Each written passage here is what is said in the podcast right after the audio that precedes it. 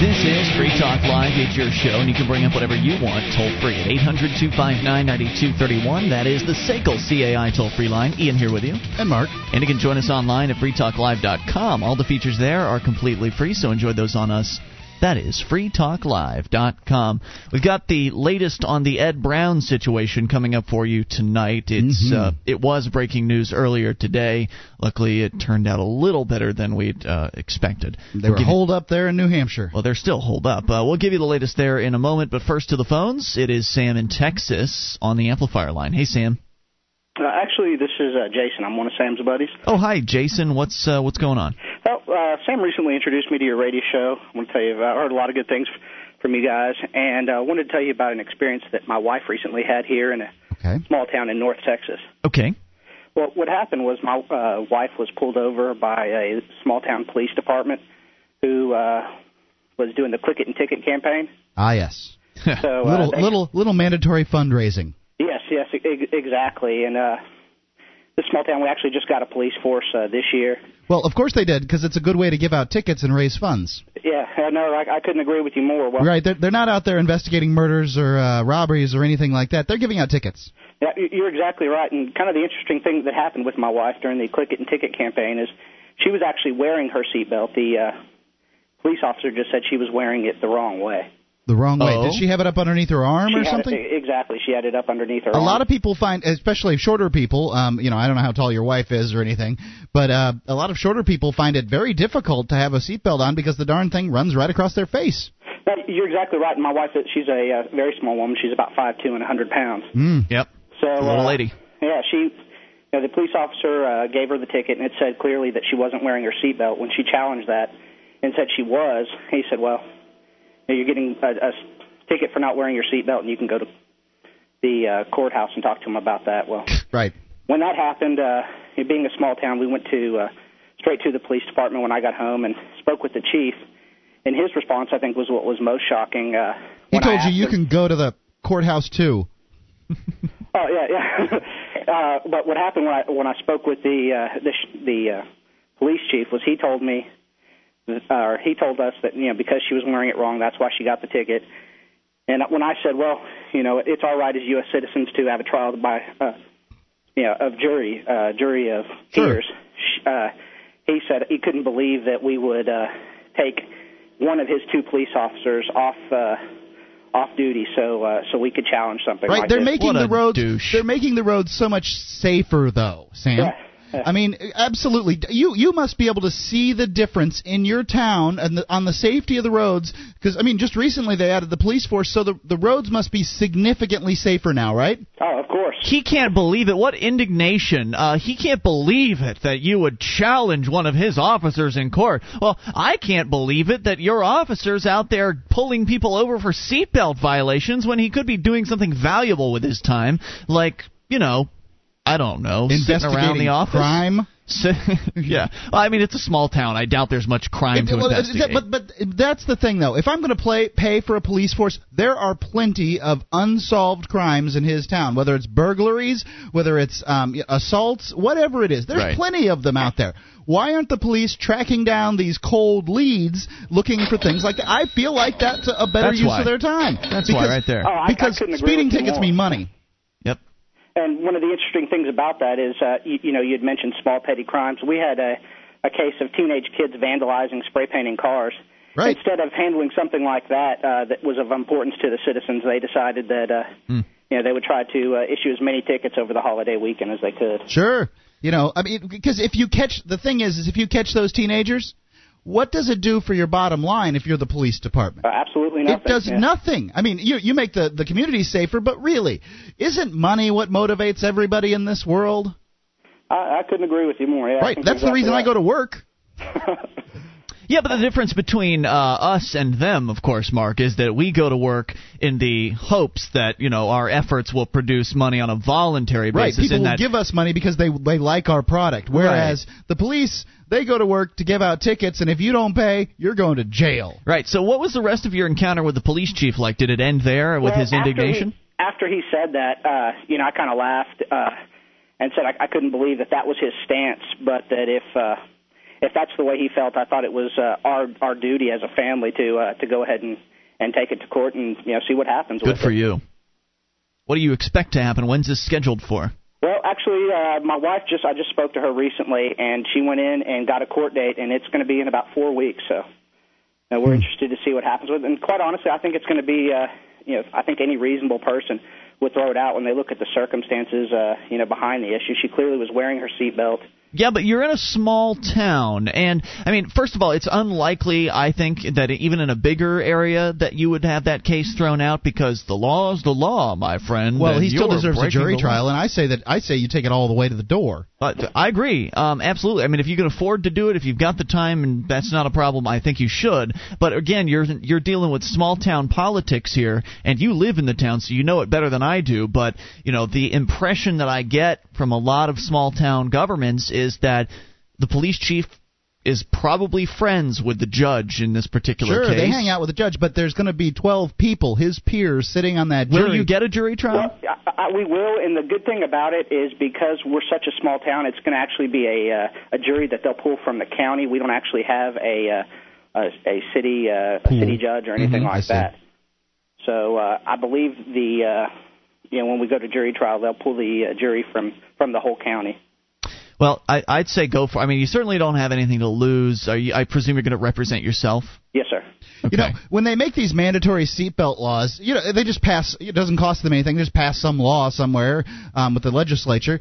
But you know, it seems like when you're talking about people who, I, I, you know, not to demean your wife in any way, but she's five two, so you could call that a quote unquote disability. Shouldn't the state be handing out, uh, you know, the uh, some kind of device that changes seatbelts um, that you have to put in your car and give them away free to everybody who has, you know, the disability of being under five four or something like that? Yeah, that's a good point. I didn't even think about that, but uh, that might be something worth bringing up. Yeah, it, you shouldn't be obligated to go out and buy one of these things for yourself. It's their law. They passed it. Here's the other thing I'm concerned about. I mean, I, I really what I'd like to know, um, Jason, is when this happens. Uh, you said what? When was it again? It happened last Friday. When's the this court trial? Uh, in about, I think she said six weeks. Okay. Give us, uh, do me a favor. Try to call us back afterwards and let us know how it goes. Yeah, we're interested. I'm I'm concerned though that um, as a result of you sort of harassing the police officer by forcing him to show up for this trial. I mean, obviously, you could tell that the police chief was upset by this. Um, I'm concerned you're going to experience some retaliation on the part of the cops. I don't know what sort of form that may take, but if they're really irritated by this, you know, having to show up at court and everything, then they may try to pull you over again. They may, um, you know, trump you up on some charges. I, that's just what I'm concerned with because I've heard some awful stories about small town, uh, small town police police. But you're never going to be able to stop a bully if you don't stand up to him. That's true. Uh, and that that's the way I feel. I, I feel for uh, for far too long. Uh, we've we've been very passive about things as a uh, you know, society in, in general, letting the uh, the government get away with too many things and. And you know, I'm, I feel like we're just doing our small part to stand up and say, "Hey, we don't believe this is right," and uh, there's a better use of uh, not only your time but also the taxpayers' money. Good, good for you, uh, Jason. I, I, congratulations on having the courage to uh, to do that, to stand up against uh, the system, even though you are technically using the system. You're not really standing up against the yeah, system itself. Yes, that's true. Yeah. But but nonetheless, it still takes some courage to do what you're doing, especially in a small town po- uh, political environment where everybody knows everybody else, and uh, this could come back to bite you. So good luck. Let us know what happens, and thanks for the story. We appreciate hearing from you. 800 259 9230 31 is the SACL CAI toll free line.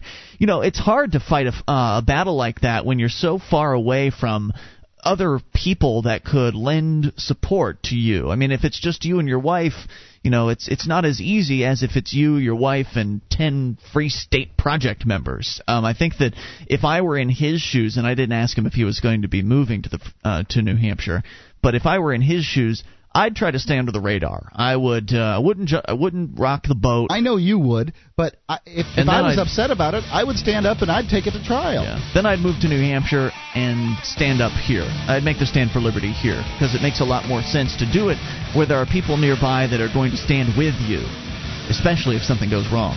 800 259 9231, and something almost went wrong earlier this afternoon at Ed Brown's house in Plainfield, New Hampshire. We will give you the latest on his case here in moments with your calls as well about whatever's on your mind. 800 259 9231. This is Free Talk Live.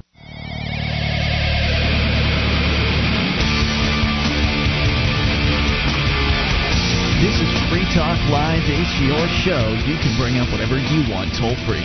At 800 259 9231. That's the SACL CAI toll free line for you. It's Ian here with you. And Mark. 1 800 259 9231. You can join us online at freetalklive.com. All the features are completely free. So you can enjoy those, including archives and entire year's worth of the show, right there, on the front page of the website for your downloading convenience. Grab them up for free at freetalklive.com. And wouldn't it be great to have an ex narcotics officer be your personal coach to keep you from getting busted with marijuana? Go to nevergetbusted.com to view clips of the recently released DVD that's gained world attention. Nevergetbusted.com. Let's go to the phones to Triddle in Washington. You're on Free Talk Live. Hey, Triddle. Well, good evening, gentlemen. How are you? Hey there. Good, sir. What's on your mind tonight? Okay, I've got a personal problem. Okay. Um, I am the victim of identity theft. Oh, dear. no. How did it happen? Uh, well, I don't entirely know, and that's kind of the problem. To Okay. start, we got to go back about seven years when the first time this happened to me. And typically, when you have identity theft, what you're supposed to do is wait until you find out and then either submit affidavits of fraud or police records to the debt collectors, and they'll remove the debt from your name and take it off your credit report, and everything should be fine, and you continue on with your life. Okay. Sounds like a big old pain, but okay. It's a huge pain, and this is what I did the first time. Well, here we are, like I said, six years later, and it's happened to me again. Mm. And um, I went through, and I'm fall- jumping through the hoops to get this solved again. And I decided that what this is is purely a reactionary tactic to the problem. And instead of being reactive, I want to be proactive. I want to stop this from happening again in the future. Mm. And from all of the research I've been doing, um, I, I have not found a simple solution yet, or any solution. Um, I'm hoping that either you guys can help me out, or one of the listeners can help me out, and give me some ideas. And I'll tell you what I've done so far, so we don't try to duplicate effort here. All right. Um, first thing I did was contact my local police department, and they took a report. Um, they basically told me that you know this is not likely to be solved, and I should pretty much forget about it. Um, uh, from there, I contacted the debt collector, and I'm in the process of solving it with them. And then I started realizing I should try to be proactive. So I contacted the FBI because this is an interstate matter, and when it comes to interstate matters, of course, you have to deal with the federal government. Yuck. Well, the FBI has absolutely no concern at all. Um, they won't do anything until the matter is in an amount of about a half a million dollars, and I'm not anywhere near that. Um, so I got to thinking, well, what if I just change my name and my social security number? Perhaps then, at least they can't be using the information that they already have, which is already loose out there, to do it again. Mhm. But apparently, that doesn't solve the problem either, and it's not a recommended tactic to take when trying to solve identity theft. Um, I contacted my the office of my congressional representative, and he agreed, as long as with everybody else, that this is a huge and rampant problem in this country. Yes. And it's consuming an enormous amount of time, and there's very little that can be done about it aside from contacting the three credit reporting agencies and taking care of it with them. And the funny thing is, is the first time I did this, I went through this hassle, I put a fraud watch on all three of my credit reports. Right. And that didn't stop it from happening again. Huh. Um, so I'm I'm really really really at a loss as to what I should do, and it's really interesting the way that this has negatively affected me because you'd think that it would only be a little ding on your credit report which you could get removed and taken care of, but uh, who knows how long this has been on my credit report, and I've been looking for a job for several months now. And I just recently found out that it's standard operating procedure for large companies to do background investigations and credit checks on people before they extend employment. So I have never received a phone call back from any of the jobs I've applied to. And the best I can figure that this is why. Well, I mean, Uh, as far as applying to jobs, it's usually good to follow up with the ones that you're interested in. Have you done that?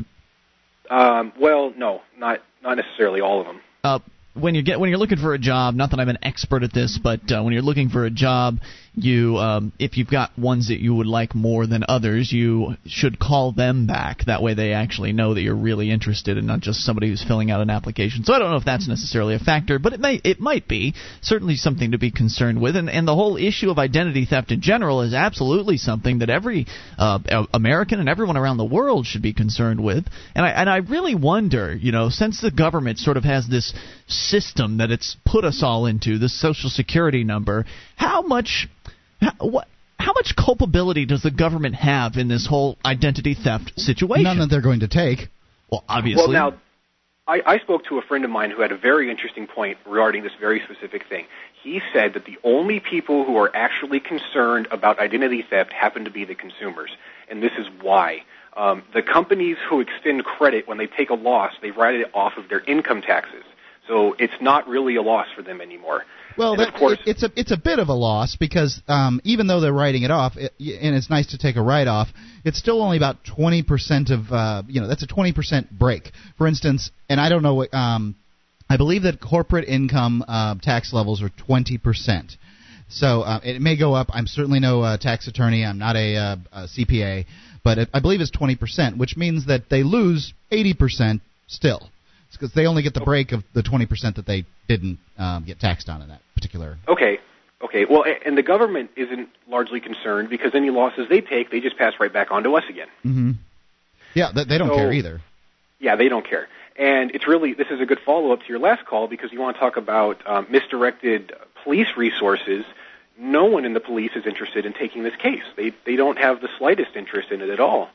And um, I think there's two possibilities here for why I got nailed again. Mm-hmm. I think either the original person who hit me um, has done it again after a short lag time, mm-hmm. or my information is for sale on the black market. And if it's the first case, the only way I can think to stop it is to have this guy arrested and prosecuted. And if it's the second case, I have absolutely no idea what I can do. Yeah, if it's the second case, your uh, your number's floating around out there, and who knows who's going to get their hands on it next. I saw a company recently online, and I don't remember how I came across it. I thought, hmm, it'd make an interesting advertiser, so maybe we should approach them, Mark. Uh, they aren't an advertiser. I don't know if their service is any good, but it certainly is intriguing. Um, it's LifeLock. Have you heard of it? Um, have I heard of it? Anybody? I've heard of it because uh, I've called them on advertising on multiple occasions. Uh, the first one being February the fifth of this year. Oh, so you are looking. The last time I called them was uh, May the twenty fourth. Uh, they're looking at starting in, in the fall. Really? But okay, that'd be LifeLock.com. Um, they uh, they are in fact a company that they guarantee that um, they that they will s- stop identity theft and they guarantee it with some large amount of money. Um, I wonder though if they, um, I mean, they're marketing this service to people that are concerned about identity theft, mm-hmm. but I wonder if it's going to be something to where they'll take you if you've already had your identity I believe stolen. I, have spoken to uh, Jason Ovitt, uh, their senior account supervisor. He's some some level of uh, mm-hmm. bigwig there, right? And uh, he claimed that they can do stuff even for people who have had trouble. That's so good. I don't generally advertise, advertise, you know, t- talk about potential advertisers that haven't paid, but uh, you know, since you have the specific problem, lifelock.com. Yeah, there you go, Triddle. Good luck with that, and. Uh, let us know how it goes. Thanks for the call. 800 259 9231 and Hopefully they'll come on board and we'll get to talk more about them in the future. This is your show. You can take control of the airwaves and bring up whatever's on your mind. This is Free Talk Live. With your help, we can spread the message of liberty around the world. Consider becoming a Free Talk Live amplifier for just $3 a month now at amp.freetalklive.com. If you can't afford it, keep enjoying us for free. If you can spare the three, visit amp.freetalklive.com.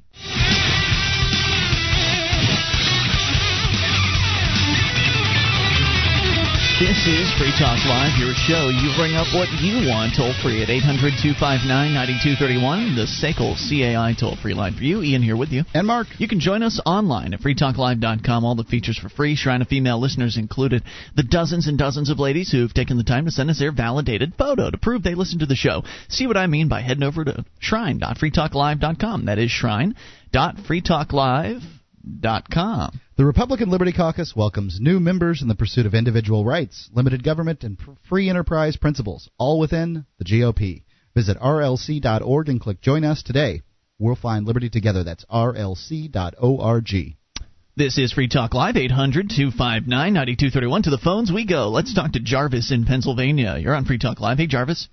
Hey, guys. Uh, I want to talk about a topic you guys were talking about yesterday, which is monopolies. Yes. Mm-hmm. And uh, you mentioned something that uh, I think a lot of people find confusing, and I certainly did before I looked into it more, and that's the difference between monopolies that are enforced by the government and monopolies that just spring up naturally uh, through capitalism. Right. And The, uh, the terms are coercive monopoly and market monopoly. And Right. um, usually, when when someone's referring to a market monopoly, they're talking about a virtual monopoly. I don't think anyone can has ever been able to, uh, you know, show me, a- i- i- at least in an established industry, a real monopoly in anything that isn't that doesn't have to do with the government. I mean, an well, honest to god monopoly. to give you an example. Okay, great. Um, so that was that was the point of my call, and um, the example is Intel. Um, Intel basically had uh, effectively a 100% monopoly on chips for personal computers.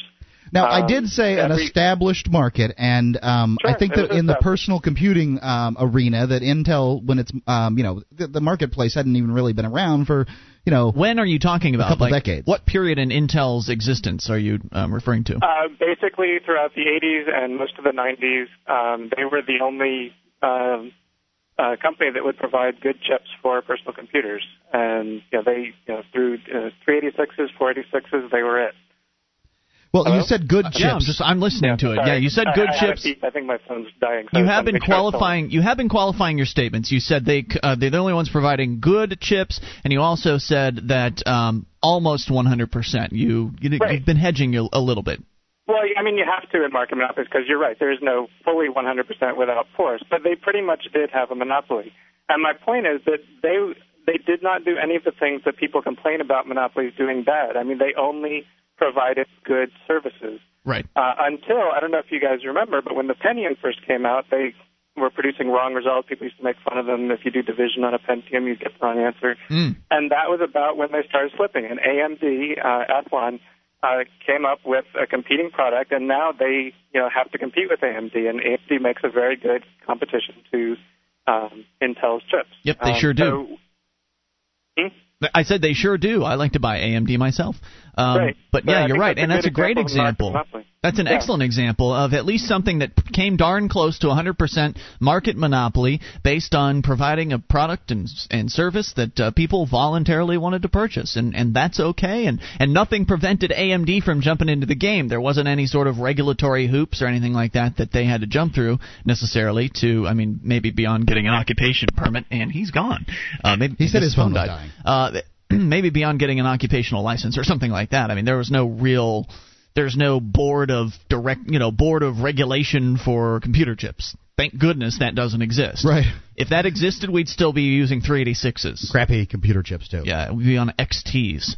1 800 259 9231. So, great example. Um, and you can bring up whatever's on your mind. All right, so I said we were going to talk about the latest on the Ed Brown situation. The news broke at around, I guess it started sometime this morning, but it really started to break around noon. Uh, some of the people here in New Hampshire had uh, already loaded up into their vehicles and headed up towards Plainfield because the feds, uh, the state police, and I'm sure a number of other policing organizations had essentially surrounded the Ed Brown household. Now, in case you don't know, Ed Brown is, uh, let's see, he insists federal income tax laws are invalid. They were convicted. This from the Foster, um, Foster's online in New Hampshire. They insist federal income tax laws are invalid, convicted in January of scheming to hide $1.9 million of income between 1996 and 2003. They also were convicted of using $215,000 in postal money orders to pay for their residence and for Elaine Brown's dental office in neighboring Lebanon. The property seized Thursday. The, that's today. The money orders were broken into increments just below the tax reporting threshold. Uh, Judge Steven McAuliffe sentenced them to five and a half years or five and a quarter years in prison. They skipped their April sentencing hearing, and they've since then pretty much been holed up in their home in Plainfield, New Hampshire. Got to get a little boring there. And Ed Brown has uh, has said again he's a man in his 60s, Mhm. uh, as is his wife, and he has basically said that I haven't done anything wrong, and I'm not going to jail. So if you come and try to take me to jail, I'm going to shoot you. Well, That's I'm not pretty exactly much what sure his that, situation is. I'm not exactly sure that he's been entirely effective because essentially he's put himself under house arrest. Essentially, he Mm-hmm. has, but I'd rather be on in house in my house than in a jail cell any day. Same here. Um, so, and the government does not want him to stay in his house. The government is very upset about this. Uh, the government officials they don't quite know what to do uh, because things are different today than they were in 1994 during Waco times and Ruby Ridge. Um, information travels a lot faster now than it did then, and as a result of that, Ed Brown is still alive today. Because if this were 20 years ago or 15 years ago, he'd probably be dead at this point. They would have raided his house, nobody would have known about him, um, and it would have been just a tragic situation. But now, the Free State Project members, a number of them are aware of the situation. They're um, supporting Ed Brown. Of course, local liberty lovers here in New Hampshire and people across the country are getting behind Ed Brown and supporting him in, in what he's doing. Now, once you start to, to get to know Ed, he's a little kooky. He's a little bit kind of wacky. That is But- protected by the uh, Bill of Rights. yeah. And, and and you know what? As far as I'm concerned, I don't really care about his religious beliefs or whatever his belief system is. That's not the issue here. The issue is should an individual be free to keep the money that he earns in a so-called free country? That's all that Ed and Ed and Elaine did. They didn't hide their money. She was a she was a dentist, and Ed was a um, a pest control guy. I mean, they were out there doing business in the Lebanon area in New Hampshire for for years, making money, make and obviously doing business. Providing like- services for people. Right. It's not like they were selling crack. I mean, in that case, then you're hiding your income. But otherwise, you're taking, you're providing services, you're creating invoices. People know what you're doing. And so, you know, the the IRS did what it normally does: is it waits and waits and waits, and you know, builds up five or ten years worth of so-called evidence, and then takes you to, know, takes you to the government courts. And of course, the government courts are going to rule in favor of the IRS. And in Ed Brown's uh, case, he wasn't allowed to bring up the arguments that he wanted to make. So yeah. Ed It's his trial. He's not allowed to bring up the arguments he wants to make. So he said, screw this. This is not a real court, and I'm not coming back. And he didn't. And so they sentenced him without in, in absentia, basically. He was not there. And uh, they want to put him in a jail cell. He doesn't want to go. So today, things got a little bit different. Federal authorities indicated today they would not raid the home of two convicted tax evaders, but did serve a warrant to seize property that they own in a neighboring town. The warrant was served in Lebanon, and authorities had no contact with Ed and Elaine at their fortified hilltop compound in rural Plainfield. Now, wait a minute. I've been to the Ed Brown household. Would you have described it as a hilltop compound? Um, no, I wouldn't have described it as hilltop because you actually you walk downwards to get to his house. Okay. The the driveway is fairly long, and then at the end of the driveway, it angles downwards. So I don't know how you could call that a hill. Well, it's fun to say hilltop. Um, and a compound, it's a house.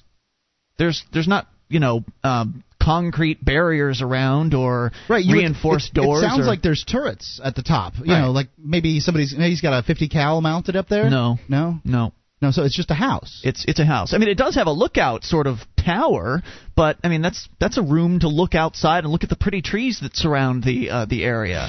That's all that is. There's no fortification or anything like that. I've been inside the house. 800-259-9231. Now, the feds are saying that they aren't going to raid Ed and they only wanted to seize the dentist's office. But wait till you hear about the just huge amount of uh, people and equipment and stuff they had brought out to seize an empty dentist's office. It's weird.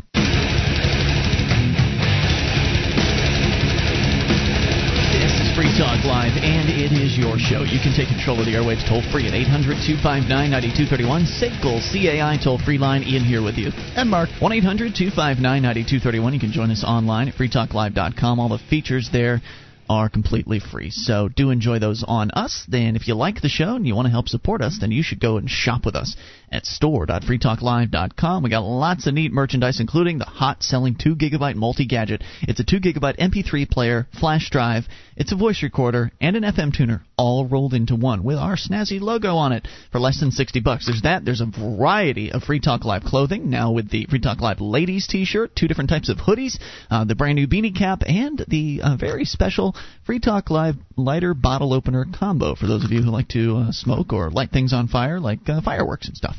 So uh, head over there to store.freetalklive.com and do some shopping, buy some neat things. Store.freetalklive.com. We're talking about the latest uh, with the Ed Brown situation. There was uh, breaking news earlier today in Plainfield, New Hampshire, where Ed and his wife Elaine are currently holed up in their house. The media loves to describe it as a compound, but I've been there, I've been inside it. The thing's not even completed. He's still building the thing. Uh, there's so it's an incomplete compound, right? it's not a compound; it's his house, uh, and it's where he wants to retire and live out the rest of his years. He's a man in his 60s. His wife also uh, around his age, and um, now the feds want to put him in a jail cell. And Ed says, "I didn't do anything wrong. I didn't hurt anybody. Um, I just want to live. I wanted to live my life and decide for myself where my money went. That's what he did." And now they want to put him in a jail cell, and he has said, "If you try to do that, I'm going to go out shooting." And so as a result, the feds have sort of been standoffish. They haven't, you know, they hadn't really done anything until today. Neighbors had reported heavily armed police and at least one armored vehicle near the 110 acre property Thursday morning. Reporters were kept away from the scene, and a plane carrying an Associated Press uh, photographer was ordered out of the airspace. So they we- they really went out of their way to ensure that no one was able to actually witness what was going to go down. Now, the only people who would have been able to witness what was happening would have been anyone who happened to be at the Ed Brown residence at that time. And if you have been following this case, then you know that at any given time, there's usually somebody there visiting Ed or just staying there to, to keep them company and, and that sort of thing.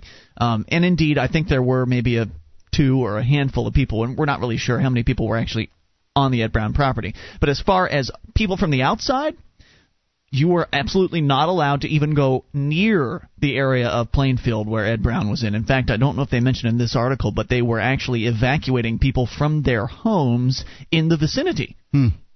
And all of this, according to the um, U.S. Marshal Stephen Monier, quote, "We're here to serve a warrant." He said in a statement to calm speculation that a raid was imminent, marshals have negotiated daily with the Browns since January and will continue doing so, said the marshal. As we've said from the beginning, we'll continue to communicate with Ed and Elaine Brown to convince them to surrender peacefully. Authorities did detain a supporter staying with the couple as he walked their dog on Thursday morning, and uh, no one has yet heard as to whether or not that individual has been released. We've not heard about that yet. Uh, the home has a so-called watchtower, and uh, they claim that has concrete walls and the ability, as though that's a what is that a big deal? My house in Florida had concrete walls, right, built in 1954, and the ability to run on wind and solar power. Ed Brown, who has at least one gun, has said he had stockpiled fu- uh, food and supplies and would resist arrest. Authorities were clearly prepared for the worst on Thursday. Vehicles leaving a checkpoint early in the afternoon included an armored Massachusetts SWAT vehicle, an explosive disposal unit, a communications truck, and a New Hampshire State Police cruiser driven by someone wearing camouflage face paint. Two planes flew overhead, and the occupants of two passenger vans hid their faces as they drove past. And this is just, uh, you know, they're, they're just touching on some of the insanity that went on in Plainfield today. I mean, closing off the airspace, taking people out of their homes. They don't mention that in this article, but I was reading as much as I could about this as it was developing this afternoon. Uh, but but taking people in the surrounding area from their homes. What's what is the meaning of that? What's what's the purpose there exactly? It, it, it doesn't seem good. It, it, to me, it sounds like an aborted attack. That's all that I can get out of this. That's what people are are uh, speculating on the NHFree.com forums right now. They're speculating that because of the response to this, because of the outpouring of people that showed up at a moment's notice, they even though they couldn't get to Ed's house, they showed up in the, the vicinity and you know were were standing outside of the uh, the barriers, I guess, that the police had put up. Um, and then I guess just the, the media interest that it generated and all of the attention that it uh, it generated. You're suggesting, Mark, that as a result of that, they they called it off and they said, "Oh, we're just here to serve this warrant," because that's what they're claiming. They're claiming they're only there to serve a warrant on the dentist's office, which is in Lebanon, New Hampshire, which is not Plainfield, New Hampshire, different town entirely. So if they are serving a warrant on an empty dentist's office in Lebanon, New Hampshire, why do they have to cordon off the area where Ed Brown lives? In Plainfield. In Plainfield. Very he doesn't strange. leave his house for the most part. I've heard rumors that he's gone out a few times, but for the most part, he doesn't leave his house. He's not going to show up while you're confiscating the dentist's office and go out in a blaze of, of gunfire. He just cares about his life. He doesn't care about the dentist's office in the other town. Yeah, they pretty much let that go, haven't they? I mean, Let go. Let what go? well, I mean, his wife and he are not running the dentist office. They're not going to the dentist office. I don't really understand. Yeah, well, I mean, he can't. Yeah, right. The, the, the business is closed. It's an empty building. So once again, why is, why were all those troops there? Why was a man in camouflage paint driving a, a vehicle? Why are there SWAT teams and armored and armored personnel carriers and you know cops and state police? Why all of these people if you're just going to confiscate an empty building in another town? I think you're right, Mark. I think they were going to make a move and they did it sloppily and and I hope they continue to botch it up. But but you can tell what they were trying to do was prevent anyone from seeing what they were going to do, what actions they were going to take on Ed Brown's property. The only people that would have been able to see it would have been the people on the property, presuming they lived through it. Because if there's no media around, remember with Waco, media surrounded that event. And of course, it took. I, Waco was a long sort of event. It was several days, as I recall. Oh yeah, I, it seemed like weeks. Right. And so there was sort of a long buildup before they decided to do anything. In this particular case, they cordon off the area. If they had made a move at that point and executed everybody who was in the uh, the residence, then they could have made up whatever story they they would have liked. If you'd taken out everybody that was in the Ed Brown house, no one else would have known what went wrong or what happened. The the cops could come up with any sort of cover story, and uh, and then it would be over. So I wonder if they're going to do a nighttime raid at this point. Because uh, something that I guess clued a lot of the people in was that Ed Brown's phone line was cut off earlier this morning. Hmm. And I guess pe- some people had called and tried to talk to Ed because he has friends who call periodically and check in on him. Probably to check and see if the phone line's been cut. Right, and so that was one of the things that alerted people to, s- that something was going on. So, what happens when this goes uh, down at 2 a.m.? You know, this is essentially uh, was a, a trial run at this point, because there's no reason for all these troops to come out to confiscate a building in a different town. This was a trial run, and you may be right, Mark. They might have been just testing the water. They might have actually done it today had nobody responded, had nobody shown up. But if it's two in the morning and most everyone is asleep, including Ed and Elaine and most of the people in that household, and all the rest of us aren't paying attention, then it might be a little easier for them. I hope it doesn't. I hope it doesn't occur that way. Um, the Browns, let's see, the couple has described the court as a fiction unworthy of their attention and returned government mail unopened. Ed Brown said nothing was out of the ordinary at the house this morning and then hung up, but then told a different story earlier to a supporter who recorded it and posted some of it online, saying, "quote One of our visitors went out for a walk at 7:45 with my dog, and about an hour later, about 8:45, the dog came ripping down the driveway." And I've waited now for another half an hour and no visitor. He also said the power had gone out twice during the overnight, and an airplane had flown over the house where he said he was holed up with numerous supporters. He says it could be a test to see our reaction, uh, our response time. Calls made later Thursday were answered by a recording saying the line was not in service. Uh, supporters have visited and stayed with the Browns during and after their trial. Marshall's service said the dog walker, whose name was not immediately released, was being questioned but had not been charged. Monier made it clear that anyone helping the Browns avoid authorities could be charged. Quote, aiding and abetting in their obstruction of justice, anyone doing that is subject to arrest. So they're trying to scare away all of Ed Brown's friends. They they want to uh, they want everybody who's associated with Ed Brown to get all scared. This show of force obviously is kind of a scary thing. Uh, them arresting this other guy is sort of a frightening thing. But I don't I you know, I don't think these guys quite know who they're dealing with yet. They're dealing in many cases with a lot of Free State Project members. Not all of them, but a, a bunch of them are getting active here, and they're already talking about ways to to help fortify Ed as far as, and of course, this is definitely aiding and abetting. So, what the good another question is, will they go after the individuals who are talking about doing these things? But um, one of the ideas that's been floated is getting Ed multiple track phones multiple prepaid cell phones because that way they can't just cut off his his home line. Good that idea. way that way they'd have to literally shut off, you know, Sprint. They'd have to shut off all of the different cell services in the area if they were to uh, to make a move like that. So that's one of the things that they've suggested doing, and I'm sure some other creative ideas will be coming forth uh, here fairly shortly. Hour two's on the way. You take control. Free Talk Live. Would you like to help others find Free Talk Live? You can help us advertise, market, and promote the show at amp.freetalklive.com. Consider becoming a Free Talk Live amplifier now for $3 a month and get some cool bonuses at amp.freetalklive.com.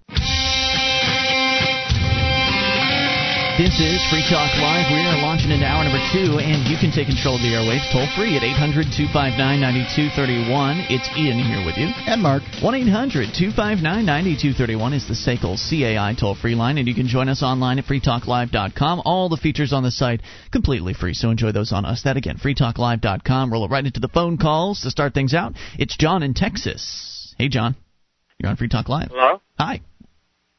Yeah, I just want to say, I mean, after all that's going on today with the the whole Brown case, I mean, I was listening to the show earlier in the morning. And it's like, is this the time? Is this the time to get up? I mean, seems like do or die now. I mean, To get up and do what, you mean?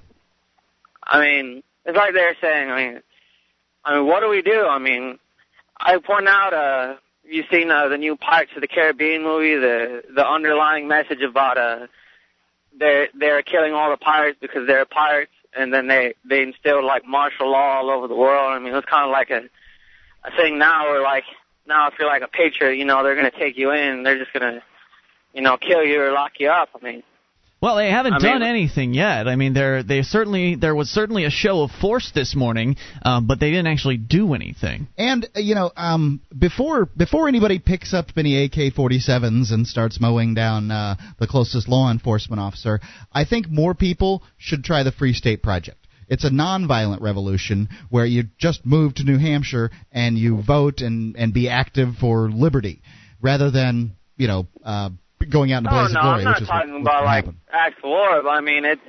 It definitely seems it's just like it's time to do something. It's like they're saying either we get up and uh have some type of peace movement now, or they're gonna, you know, just come in and roll over us anyways. I mean, it's like what what do you do? I mean, Well, they already the are. They already are rolling over our rights. I mean, they're destroying freedoms in America on a weekly basis, and in Washington D.C. and across all the state governments and your local governments infringing on freedom as well. I mean, it's a process that's been going on for decades, little by little, and uh, and Ed Brown is just one of the more visible cases of tyranny in America. Um, and I understand, I absolutely understand your frustration, but I I still align with Mark on this on this particular case. It's certainly um, violence is not going to be a solution. That's just going to make them uh, even angrier. It's going to make them Yeah, even more not. violent.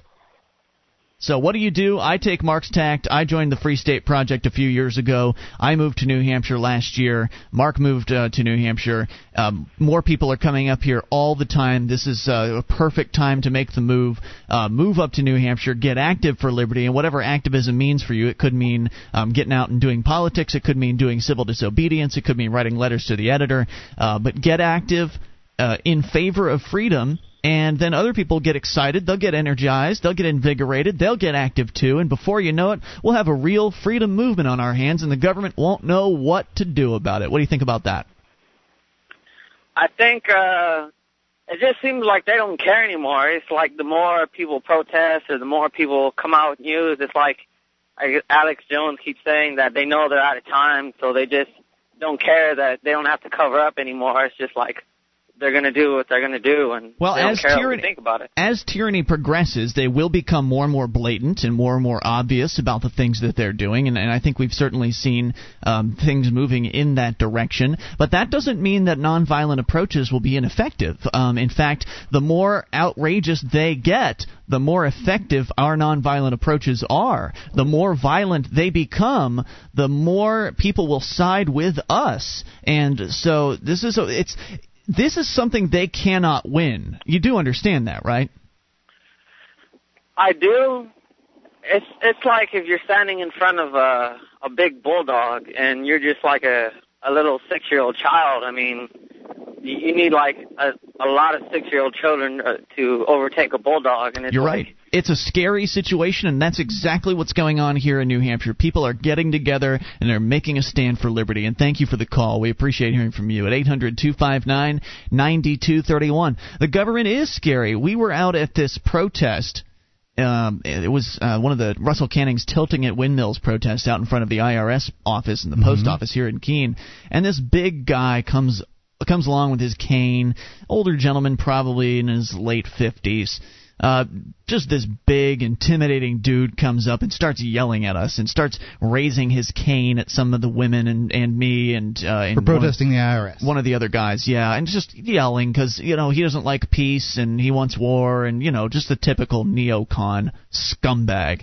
Uh, but the fact is, he really couldn't do anything to us because we were there were more of us than there were of him, and he was talking all scary. He was telling us, right? He, he said, "Who do you, you know, what do you think you're gonna do? The government's so big. It's you know, basically just trying to scare us to say, you know, you who are you? You're just a couple protesters on the side of the road. You can't take on the government." And well, we are. We are taking on the government. And I'd say we're doing a pretty effective job of it so far, and it's only just begun.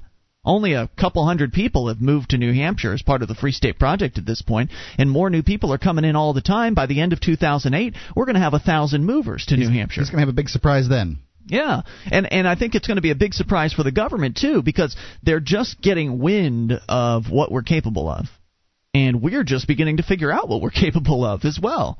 Ideas are are uh, being brainstormed at all times, new new uh, concepts being generated and uh, and activated, and things are getting pretty exciting, pretty fast. Now you can sit at home and watch it all happen from the cozy comfort of behind your keyboard or in front of your television or uh, behind your radio. You're certainly welcome to do that. But I'd really rather have you here in New Hampshire if you are someone that loves liberty, if you are someone that believes in live free or die, somebody that's willing to uh, to actually make a stand for freedom. I'd love to have you here. So go to freestateproject.org, learn more about the project, and get signed up. And then come up here for PorcFest, which we'll be talking about here in a few moments. Let's go to the phones. Talk to Tom in New Hampshire. You're on Free Talk Live, Tom. Uh, yeah, what's this I heard about uh, Saddam Hussein used weapons of mass destruction against his own people? That's the allegation. Oh, here's a question for you. Take a guess. What percentage of people who get apprehended by the U.S. Border Patrol turn out to be Americans? Hmm, I don't know. 30%.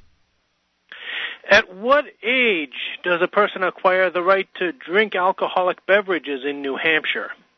Uh, well, 21? I, I don't know if that's that's kind of tricky wording. Oh, Do you well, acquire maybe. the right? Uh, See that? Okay, you're you're one for three. Saddam Hussein never owned any people, so therefore he could not have used weapons of mass destruction against his own people. his people. Gotcha. Okay. The overwhelming majority, practically all of the people who get apprehended by the U.S. Border Patrol are Americans. Really?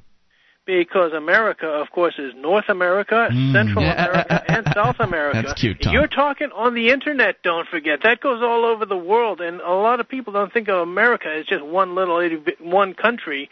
They think of you know America as all of it, Yeah. more so than in the United States. And the third one? And uh, of course, uh, rights are like sisters. You still have them even if they have been violated. Thanks for the call, Tom. Appreciate hearing from you. 800 259 9231. I'm going to choke. Let's go to John in Oklahoma. You're on Free Talk Live. Hey, John. John in Oklahoma? Uh, Hey there. hey there. What's on your mind? Well, I, I'm afraid uh, if you're expecting word games from me, you're not going to get any. I don't know what to expect from you, John. What's on your mind tonight? Well, I'm uh, I'm the meetup group coordinator for the state of Oklahoma for Ron Paul, Excellent. Uh, thank you very and much for I doing have been um, reading uh, federal election campaign uh, regulations. I've spent uh, Ooh. my God, I don't know how many hours. And I stumbled across something that uh, is critically important and I thought everybody should know. Okay.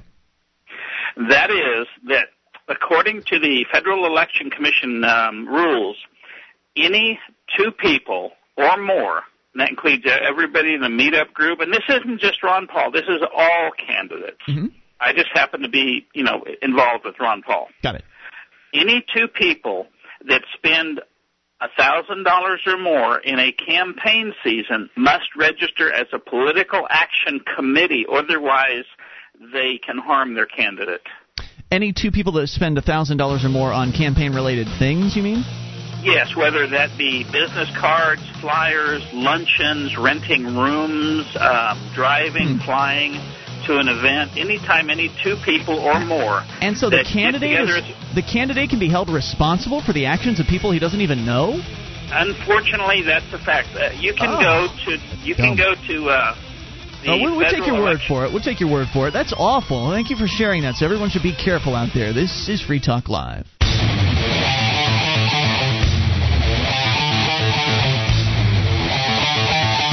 Free Talk Live. It's your show, and you can take control of the airwaves toll free at 800 259 9231. That is the SACL CAI toll free line for you. Ian here with you. And Mark.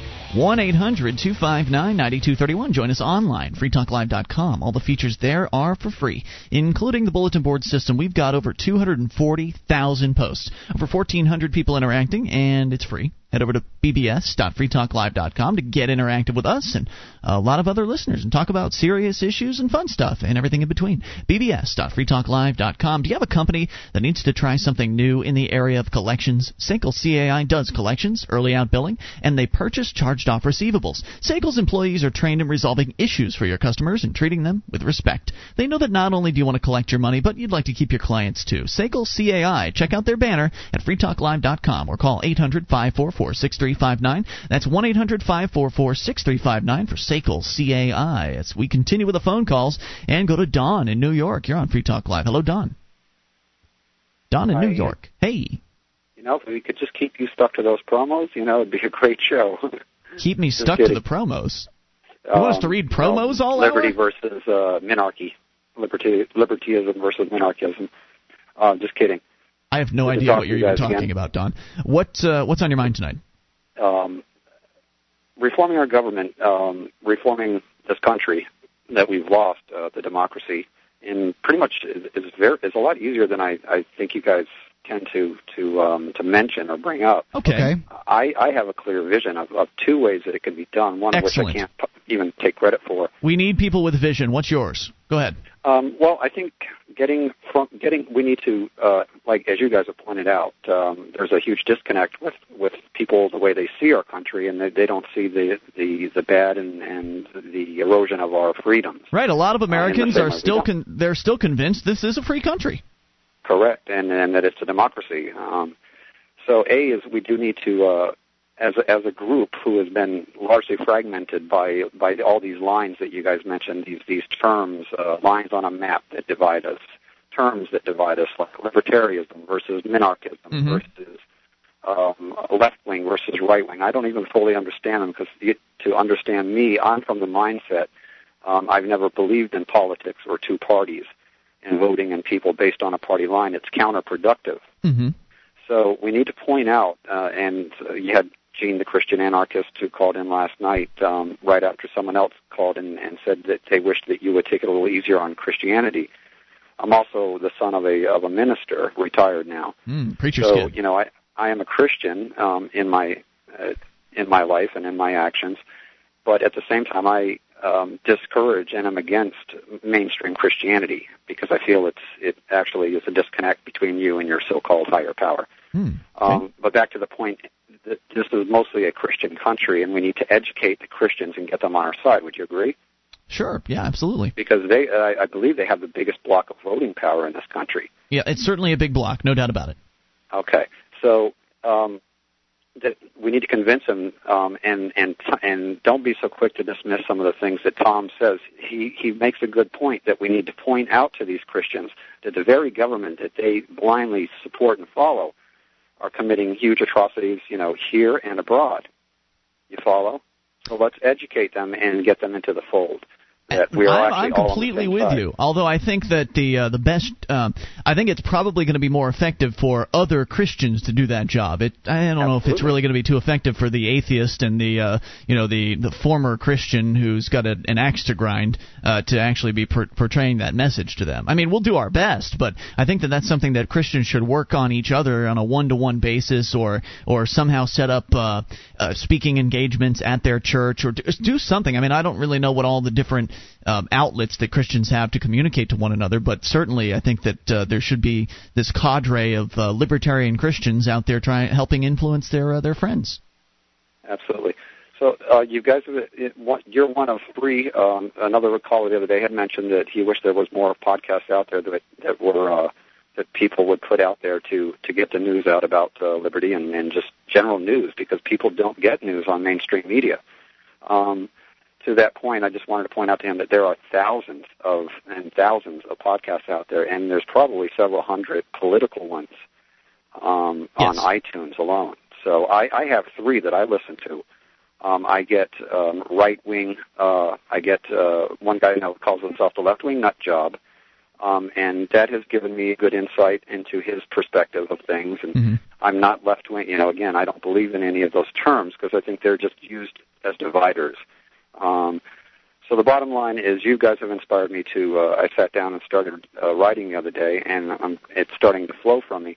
Um, two two visions for reforming our government. It's not that hard. The first thing people need to do is just make the simple acknowledgement or commitment, or uh, it's as easy as grasping that our government is broken and needs to be fixed. It's a very simple thing to grasp.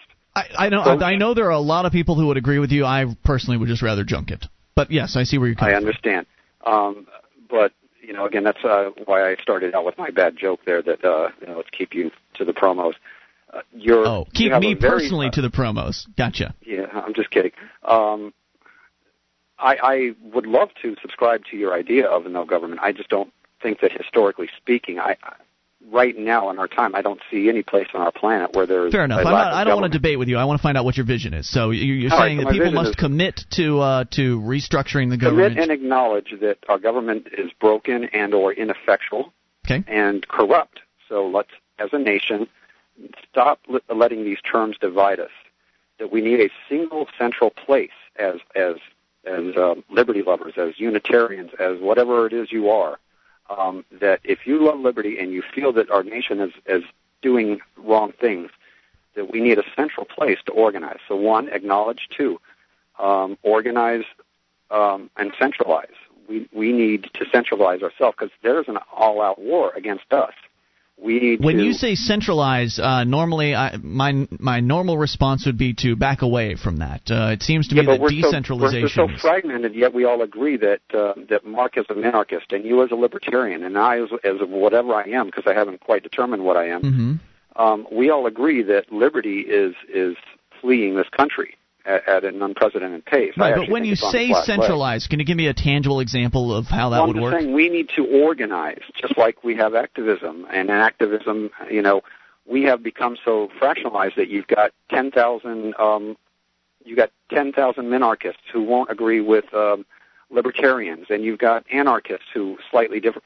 But we should all, you know, come together. Well, isn't that the purpose of the Free State Project? I mean, aren't you describing the Free State Project basically? I mean, that's I- sort of actually haven't um, studied the Free State Project other than what I've heard you guys mention. You know that everybody's moving. It sounds like it Hampshire sounds like it's fitting your uh, description here. It's it's oh, absolutely. That it's um, not. I don't know if I would describe it as centralization. I would simply describe it as um, maybe organization. yeah, maybe. Well, I don't know if there's really even organization to it. I think the only level of organization is simply to Attract um, people to the state. to- yeah, to coalesce people into the the same land mass, and then once Absolutely, they because what you're trying, what we're both, we're both trying to get numbers, because numbers is what would make the difference, right? Absolutely. And then once you Okay, get so- those people into that land area, then those individuals are inevitably going to do what they think is right. Some of them are going to do politics, some of them are going to do other things.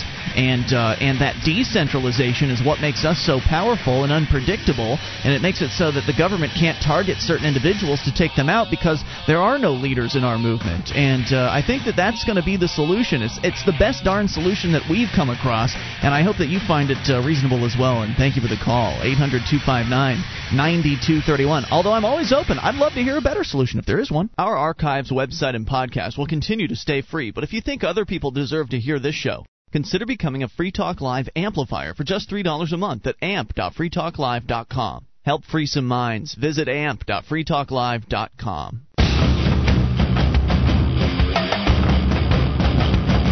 This is Free Talk Live, show. You can take control of the airwaves toll free at 800 259 9231, the SACL CAI toll free line. It's Ian here with you. And Mark. 1 800 259 9231. You can join us online at freetalklive.com. All the features there are completely free, so enjoy those on us, including the wiki. Over 1,350 pages created by listeners just like you. It's like the listener editable version of our website. See what I mean? By heading over to wiki.freetalklive.com. W I K I dot freetalklive.com. Pop quiz What do Washington politics and libertarianism have in common? Answer Very little. The Prometheus Institute is looking to make a real impact in Washington. Not in 40 years, but right now. To find out what makes the Prometheus Institute different from all the other flatwater political think tanks, visit readpai.com. That's readpai.com. As we go to the phones and to Neil in California. You're on Free Talk Live. Hey, Neil. How's it going? Great. What's on your mind today? Yeah, I. For some reason, I, I, just feel that I have to kind of set the record straight here. Uh, a lot of people who call in and they they're very. Uh, how do I put it? Uh, they're very shaky on on on the term anarchy, you know, and they're they're very shaky on the idea of there being quote unquote no government. Mm-hmm. But that's just not the case with with regard to to uh, you know libertarian uh, anarcho-capitalism. Uh, uh, things of that sort. They, they, they're missing the point. The, the the point that needs to be made about this is that it's not so much that there won't be governance it's that people get to choose who protects them. They get to they get to pick and choose uh, which which private defense agency will be able to best protect and serve their needs. And instead of having to throw your money away to the power monopoly, there won't be a power monopoly that has control, absolute control over the use of force so that we won't have to worry about being enslaved by that power monopoly. That's a good point. In uh, like other markets that we have in this country, the protection services market will it would expand. It would uh, be, there would be competition. There'd be real customer service. There'd be uh, people that actually care about their clients. Unlike this sort of uh, just shiftless, irresponsible uh, police bureaucracy that we have today. Yes, and, and, and what, more importantly, that if if they have to compete on a free market, if these defense agencies have to compete on a free market, they will be forced to act good in order to gain more customers. And if cus- Yes. and if they're having customers who are disruptive, who are lawless, and it's causing them them damage, and it's causing the business to to sink, they're going to get rid of those lawless customers. Then those those lawless customers are going to face justice. You're right. Um, from from everything that I've looked into, the it, it's it seems clear to me that the marketplace can absolutely handle the services of uh, protection and justice on a much more efficient and fair and valuable basis than the government ever could hope to. It's just that people are so darn scared of the idea of turning over those services to the marketplace, and so we have to come up with some way, something because in a lot of places we can point to the market and we can say, look, the market does this very well, the market does everything it tries very well. What we can, we sort of theoretically are saying, why don't we try this with police and and uh, protection and, and justice? And people just don't want to take that step. They're uh, they're frightened to death. They they may believe you that the market will handle power providing better or providing water or roads. I mean, you might be able to convince them on those, but for some reason uh, they just don't want to give up their monopoly, uh, the monopoly police state, basically. And well, they uh, well then they're they're kind of uh, missing some very important tidbits in history. I mean, the American West was known for its private uh, law enforcement. If, uh, if I mean, it, they. Uh, uh, the funny thing is, is that everybody has this wild conception that the American West was like absolutely insane when it was really the exact opposite. Well, right. Well, look at what Hollywood has done. They called it the Wild West. Hollywood and history. That's it's labeled wi- the Wild West, and so everybody thinks it was it was chaos. Well, I, I yeah, you know, I think that it, it, a lot of people they they miss that. I mean, there are also other examples in history. I like to bring up the the uh, the uh, ancient Iceland, uh, the medieval Icelanders. They had private law. They had private law enforcement, and their system was extremely effective. And it was it was and there was much less death and destruction than uh, than uh, than the uh, uh, other. Uh, uh, you know governments that were that were uh, you know strict monopolies, warfare all the time, killing people and so on. They had a much better safer, more efficient system than the than the power monopoly. Yeah, reading and learning about uh, ancient Iceland is, is is very interesting and, and educational. And I think it's also interesting to point out that uh, when you're dealing with the monopoly government police service. Um, they actually have sort of a, a perverse, weird incentive to encourage crime, don't they? I mean, as long as pr- crime is continuing out there, then their services will be needed. But on the marketplace, when you have competition and businesses trying to satisfy customers, then customers are satisfied when they're safe. Customers are satisfied when there's a very small or no chance that they're going to be assaulted or harmed or something like that. And so, therefore, there is no interest in those uh, businesses' cases to have criminals out on the loose. You know, when I think about the ancient Iceland uh, example, example, to me it seems uh, remote and uh, unaccessible. It, it seems like someone's grasping at straws. That's they, why we need something. But I, I, let me bring up the point. It lasted for 300 years. I, uh, you know, and I think that you could make the same the point that uh, most republics haven't lasted that long too. Um, but at the same time, I just don't think that people uh, people access it. It's I don't. not persuasive because they failed. It's not persuasive because it ended. And uh, I mean, the only thing that seems to, seems to be lasting in this world is, is tyranny of one sort or another. That's true. It it was more tribal, wasn't it? Well, I mean, the, the the thing of it is, is that they had one law. They didn't have competing law. They didn't have private law. That was hmm. that was where I think the system was flawed. But but it held together extremely well because there was private law enforcement. It's a good point. And what I think, though, is what we need is to have somebody at some point start up a competing firm to the government police and monopoly system. And I, it's got to be a difficult thing to do because, um, well, the government's not going to like that. They're probably going to call you a gang and uh, try to take you out because they don't like competition. But I think if eventually we could have something like that to point to um, and have some sort of government protection service, some alternative protection service to the government out there, then maybe that would help sort of move things in that direction. And maybe we could start pointing uh, to real life examples of how this could uh, could work better than the government uh, monopoly system does. Well, the, the market already has that sort of thing. You, I mean, you could go into department stores and they have security guards. Banks have security guards. They don't have the police in there all right, the time. I'm talking about for security guards are in individuals. I'm talking about for individuals, something Uh, that yes. you could sign up for. A bodyguard. Yeah, but not a bodyguard because that costs way too much money. You can't. that that's true, but I, I'm just saying, like a, a you know a practical example. You know, it's something that we could look at and see that this is this is actually more effective than than trying to have a cop around you all the time.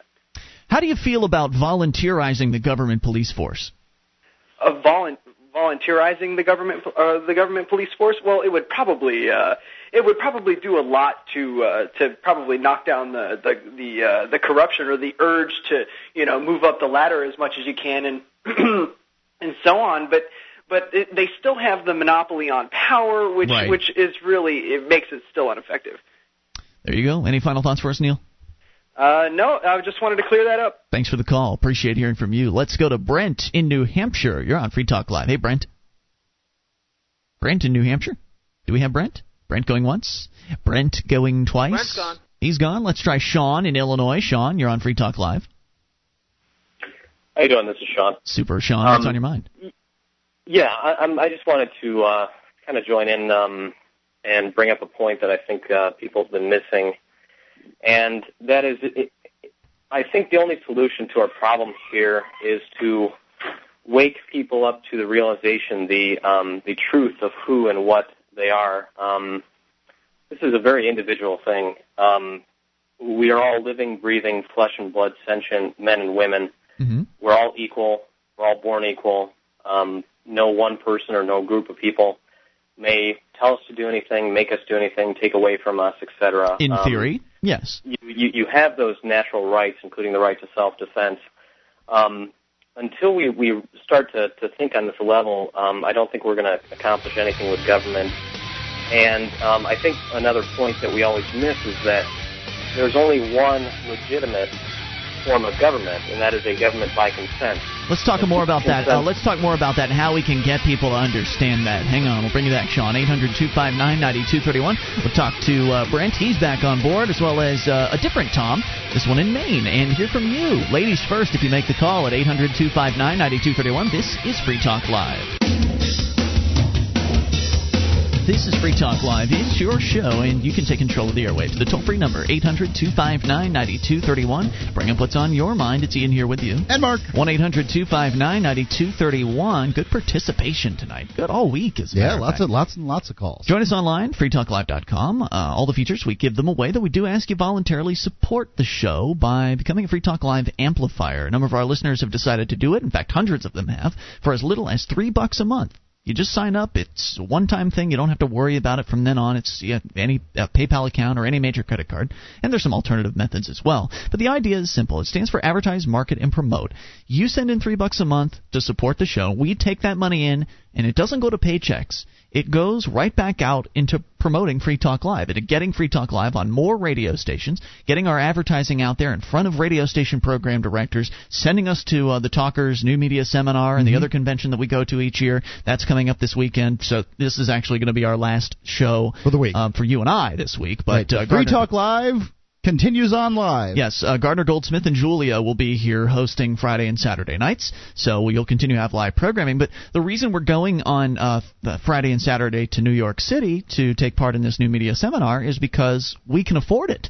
Because you guys are sending in three bucks a month and making it possible for us. Were it not for you, we wouldn't be going. Right. And we wouldn't be meeting with uh, Michael Zwerling from KSCO Radio. In case you missed the show earlier today, we did a one hour special edition of Free Talk Live out in uh, California in Santa Cruz. And I'd like to say that the- guy that was operating the board um, said that we got more calls in that hour than they had ever gotten in that hour before. And it wasn't a setup. We did not ask you to call in. We did not. No, uh, I don't think we had anybody that uh, called in from from the regular. I, from I didn't regular recognize anybody at all, and uh, and they were all local callers, and it was it was a great response. So we're going to be meeting him, the program director there, or the owner of the station, and we're going to be meeting with other important uh, industry executives, and you guys make it happen. So uh, if you're not an amplifier, consider becoming one. Head over to amp.freetalklive.com, learn about some of the perks you get access to, like uh, access to the AMP only phone lines, the AMP only forum and chat room, all those details at amp freetalklive.com as we return to Sean in Illinois. Sean talking about uh, basically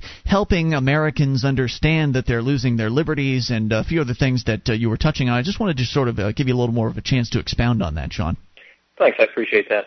Um, yeah, uh, first off, I, I just want to invite everyone uh, to our website. It is makethestand.com, and uh, that's the site that I've been working on along with others, including Edna Lane. Um, it was, uh, you know, they came up with the idea too, and and um, and helped me a lot, and and they've been working on it, and I I would like to get the chance to continue working on it with them. Um, anyhow, uh, I, I want to touch back to something really important, and, and that is uh, that the only legitimate form of government is a government by your consent, and this is an individual thing. It's not your parents' consent, your grandparents' consent, your great grandparents' consent. Doesn't matter what you know hunk of earth you uh, you were born on in this world. You are equal, and you are not under any government unless it is by your consent. Unless you go into a contract and it has to be um, completely disclosed. You have to know everything, and you have to know what you're doing, and it has to be by your consent. Right, that's the way it should be, but it hasn't been that way forever. Well, well, yeah, yeah, but uh, I'm I'm just saying that is the the only legitimate form of government, and Yeah. if we can start showing Americans this, um, I do believe that most Americans would not want to be under this government. Um, most Americans do not agree with the war.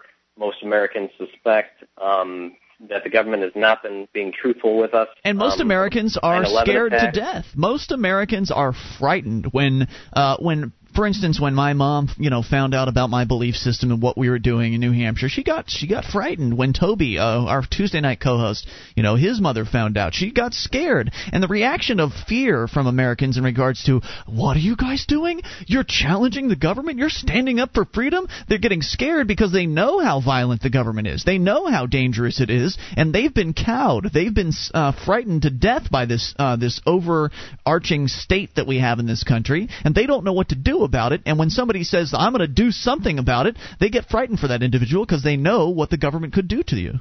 And yeah, and and you, you know most most people do um, most people do know what's going on subconsciously. They do, and if we can speak to people's subconscious and and get it out so that they acknowledge the truth, acknowledge what is happening, acknowledge the situation we're in, then I think um, then I think people will be more willing to um, to make the decisions necessary to affect change. I agree. It's all about communication. It's all about spreading our ideas and uh, and doing it in an effective way to where people where it's uh, it's saleable, where it's something that people want to hear and want to listen to and understand. Well, I think also you need to have something. Um, you need to be able to point to an example that works, and I think that in a lot of ways the Free State Project is uh, is that example. Sean, your thoughts? Oh yeah, yeah. I, I I'm actually uh, I'm a member of the Free State Project. I'm I'm well, stuck in Illinois here, right Sean. now for a number of uh, reasons, um, legal reasons included, yeah. and uh, so I, I haven't been able to move out there. But it is it is my intention to. Well, and sooner rather um, than and, later. And I think it's a great idea. I think it's a great idea to to have uh, you know so many like-minded people congregate in um, you know relatively small area. I think the time is now. I think the time is now for freedom and liberty, and and uh, it's we're in an unprecedented age of information, where information can travel at the uh, you know the blink of an eye, and uh, people are are coming across this message like they never have in the past, and it's a persuasive one. the The message of liberty is the right message. It's the morally correct message. It's the message Oh, of sure. right and wrong, not left and right. And to uh, um and, and it speaks to people on a level that uh you know it's it, it's beyond race it's beyond religion it's beyond color ethnicity. It doesn't matter what country you you are in what language you speak. It doesn't matter. Um we speak truth. Um you know like if you if you go to our website makethestand.com all right, that's enough plugs. You and- got to advertise okay okay okay okay. I'm i'm done i'm done with, pl- with plugs but uh the, the truth is a universal language and it's and it's you know it doesn't require your intellect. It, it doesn't require any any higher thought. It's it's in our spirit. We are born with a sense of truth that we know who we are and what we are.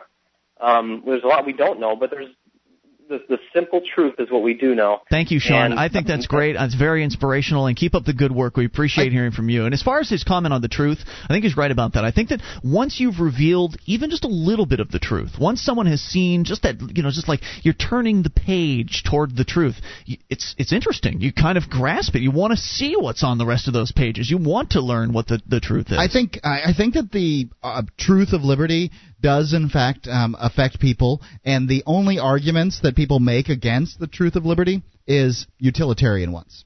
That won't work. We can't have a private fire department because that won't work.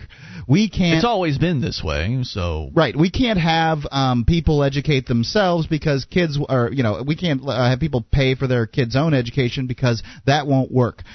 There'd be a also lot based of out of fear. that won't. Yeah, it's it's Right. all based on fear. So you need to have um, some kind of working examples of things that uh, do in fact work, freedom and liberty that do work. Which is why uh, it's great to be able to say, and we do have some of those examples, which is why it's great to be able to say, for instance, uh, here in Keene, New Hampshire, there's no government garbage pickup. Right. A lot of people think that that's something that it has to be that in way. In Houston, Texas, they don't have any zoning. Yep, exactly right. So we we're sort of co- uh, we're collecting all of these neat examples from Mm-hmm. around the country, and uh, and they work, and we're proving it. Let's go to the phones. Talk to Mac in Montana, listening on KGEZ. Hello, Mac.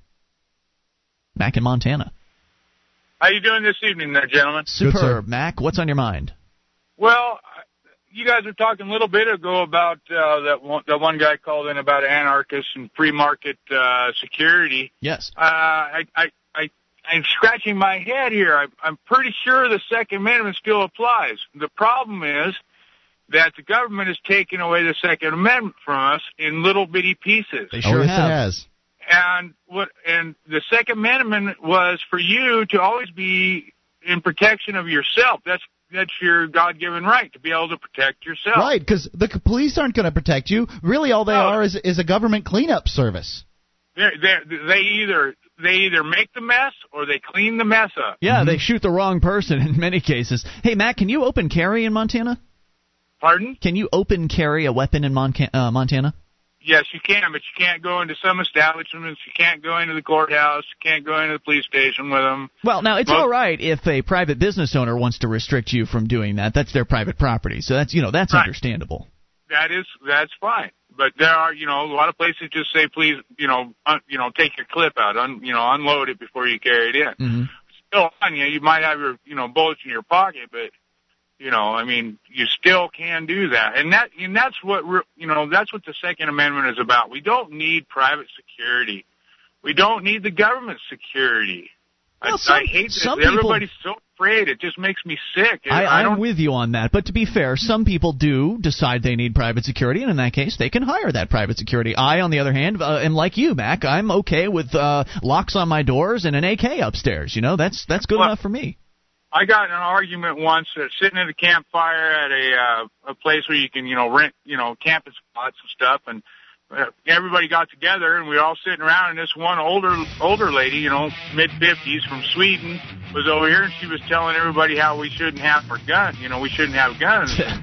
And I explained to her about uh, you know nine one you know nine eleven you know dial nine one one to get some help. Well, Yeah, they di- didn't get there in time to uh, do anything except clean up the mess. Yeah, So it's, you- it's dial 911 and die is what it is. Mac, great call. Thank you. 800 259 9231. Hour three's coming up. We're going to talk about the Google Street cameras. People are getting upset about this. One of the bonuses you'll get as a Free Talk Live amplifier is access to our classic archives. For just $3 a month, you can become an amplifier and you'll help us get on more radio stations and MP3 players. Get the details at amp.freetalklive.com. That's amp.freetalklive.com.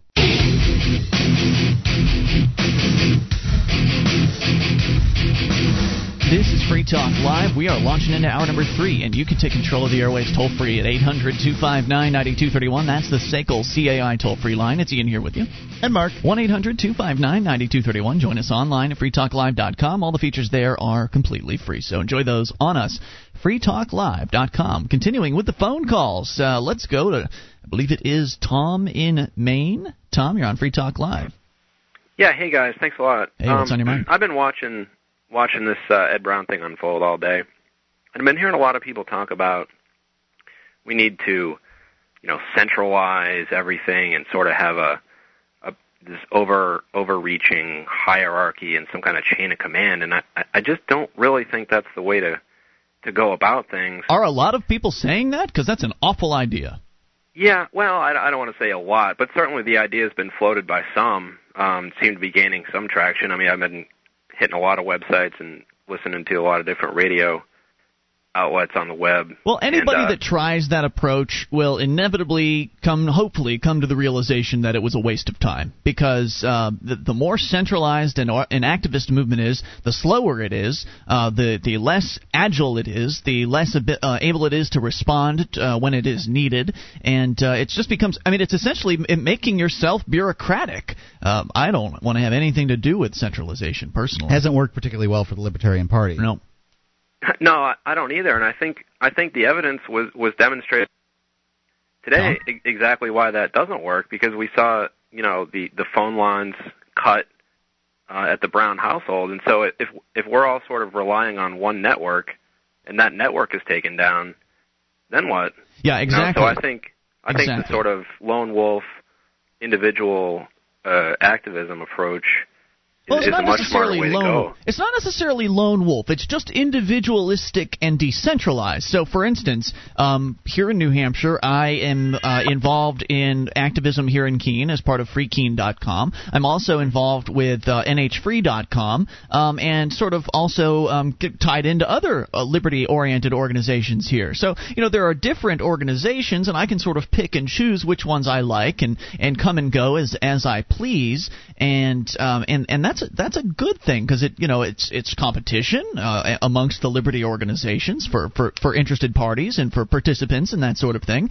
And that's that's a healthy thing to have in in an activist movement. And and you're right. The other part about um, centralization and having this sort of one group that you turn to for information or activism or whatever it is that they're doing means that if they target those who are in charge of that group, then the group becomes um, useless. Um, whereas if you've got sort of this decentralized structure, sort of, and I, I, I mean, it, I don't know how else to draw an example, but sort of like the terrorists, uh, sort of like insurgent groups, but without all the violence. Um, it's you know cells of individuals getting together on a voluntary basis to work together towards what whatever their common goal is, but they don't have any allegiance to one another necessarily. If they don't like what's going on in their cell, they can go and form their own cell or join somebody else's cell. And when I say cells, I'm talking about different organizations and and different uh, activities and, and activism.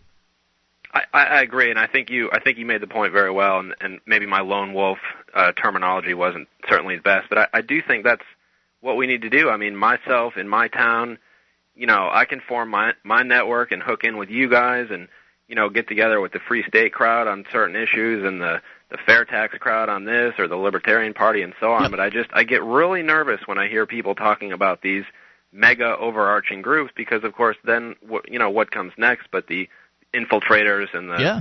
you know the people that are, that are going to take these things down and I think it just becomes much easier for us to be sort of co-opted and and silenced. Centralization, um, uh, that way. centralized organizing is sort of the old world way of doing activism. You know, I mean, now we've got the internet. Now things are becoming more decentralized by nature, and Oh. to to be centralized in a uh, more decentralized world where we can easily access one another, where we can share ideas uh, quickly and efficiently. So when you say old world, you mean pre-internet days? Yeah, it's the old like- world means uh, Eng- uh, Europe to me. old school. I mean, Okay. you know, it's it's sort of it's antiquated, it's ineffective. It it would have been it makes more sense back when all you could do was write letters or pick up a phone to contact. Then you had to have, you know, somebody, some organization of uh, leaders meet to make a decision, and then they had to pick up their phones and use their phone trees to spread spread the message to their membership or send out a newsletter or something like that.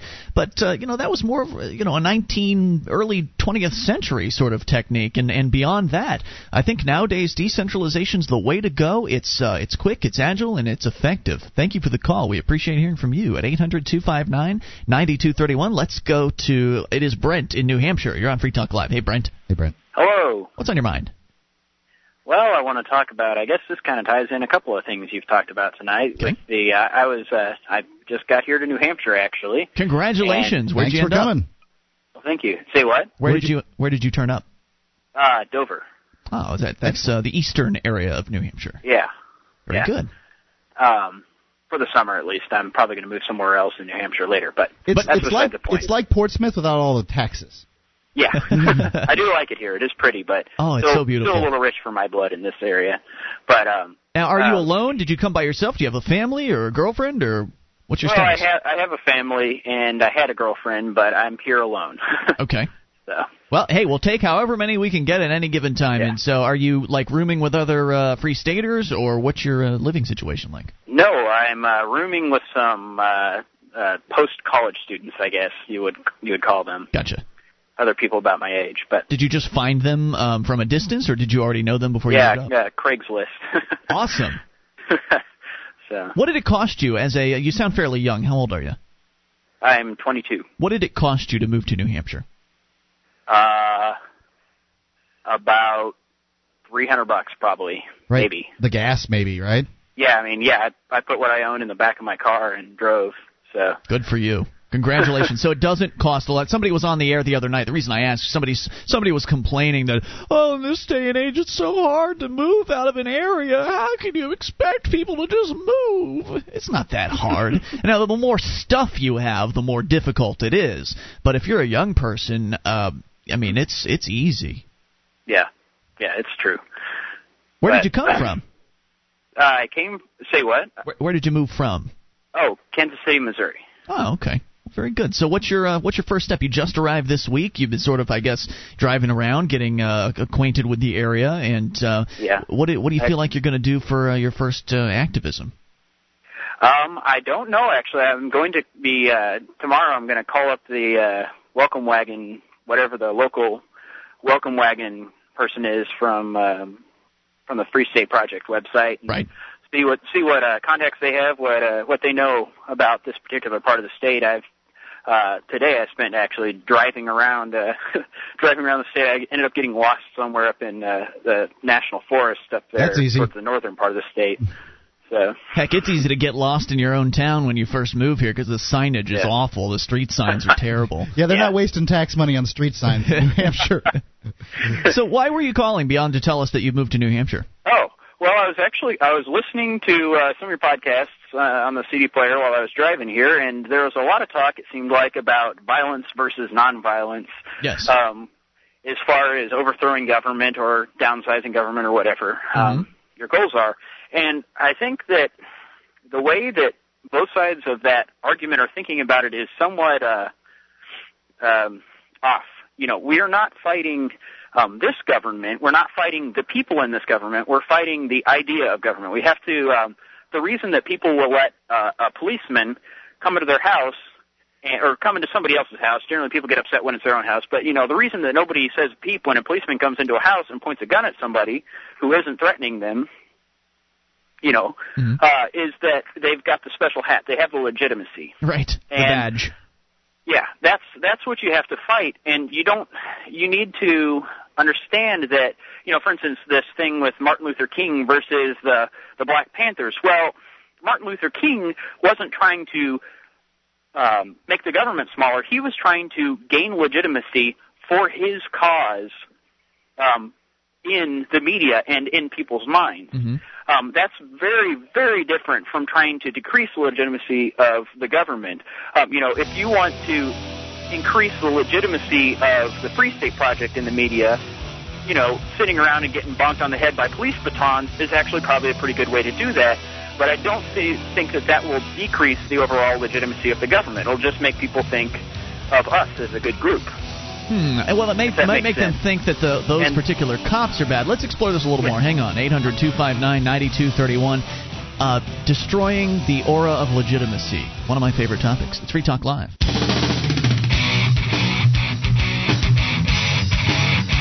This is Free Talk Live. It's your show, and you can bring up whatever you want toll free at 800 259 9231. The SACL CAI toll free line for you. Ian here with you. And Mark. 1 800 259 9231. Join us online at freetalklive.com. All the features there are completely free. That does include updates. You get signed up, we clue you in whenever there's something fresh to announce about the show. You'll know first if you're on the updates list at updates.freetalklive.com. That's updates.freetalklive.com. Opportunistic lawyers, judges, future ex spouses, disgruntled ex employees, and meddling bureaucrats. These people want your money, home, and car. What have you done to protect yourself? At keepyourassets.net, they're experts at sheltering your wealth. Go to keepyourassets.net, take their asset protection crash course today, and they'll show you how to keep your assets. That's keepyourassets.net. We're I've back. Oh, you what? I I said, I've done it. Okay, great. Uh, we're back with Brent in uh, New Hampshire. One of the new movers to New Hampshire just arrived within the last week, and we've sort of been discussing uh, the aura of legitimacy that government has, or the cloak of legitimacy uh, that it uses to disguise its violent actions. Because libertarians, I think, tend to know that the government is really nothing but a group of people doing business at the point of a gun. And many government bureaucrats don't even realize that themselves. There are only a select group of them that actually do realize the violent nature of uh, the work that they do.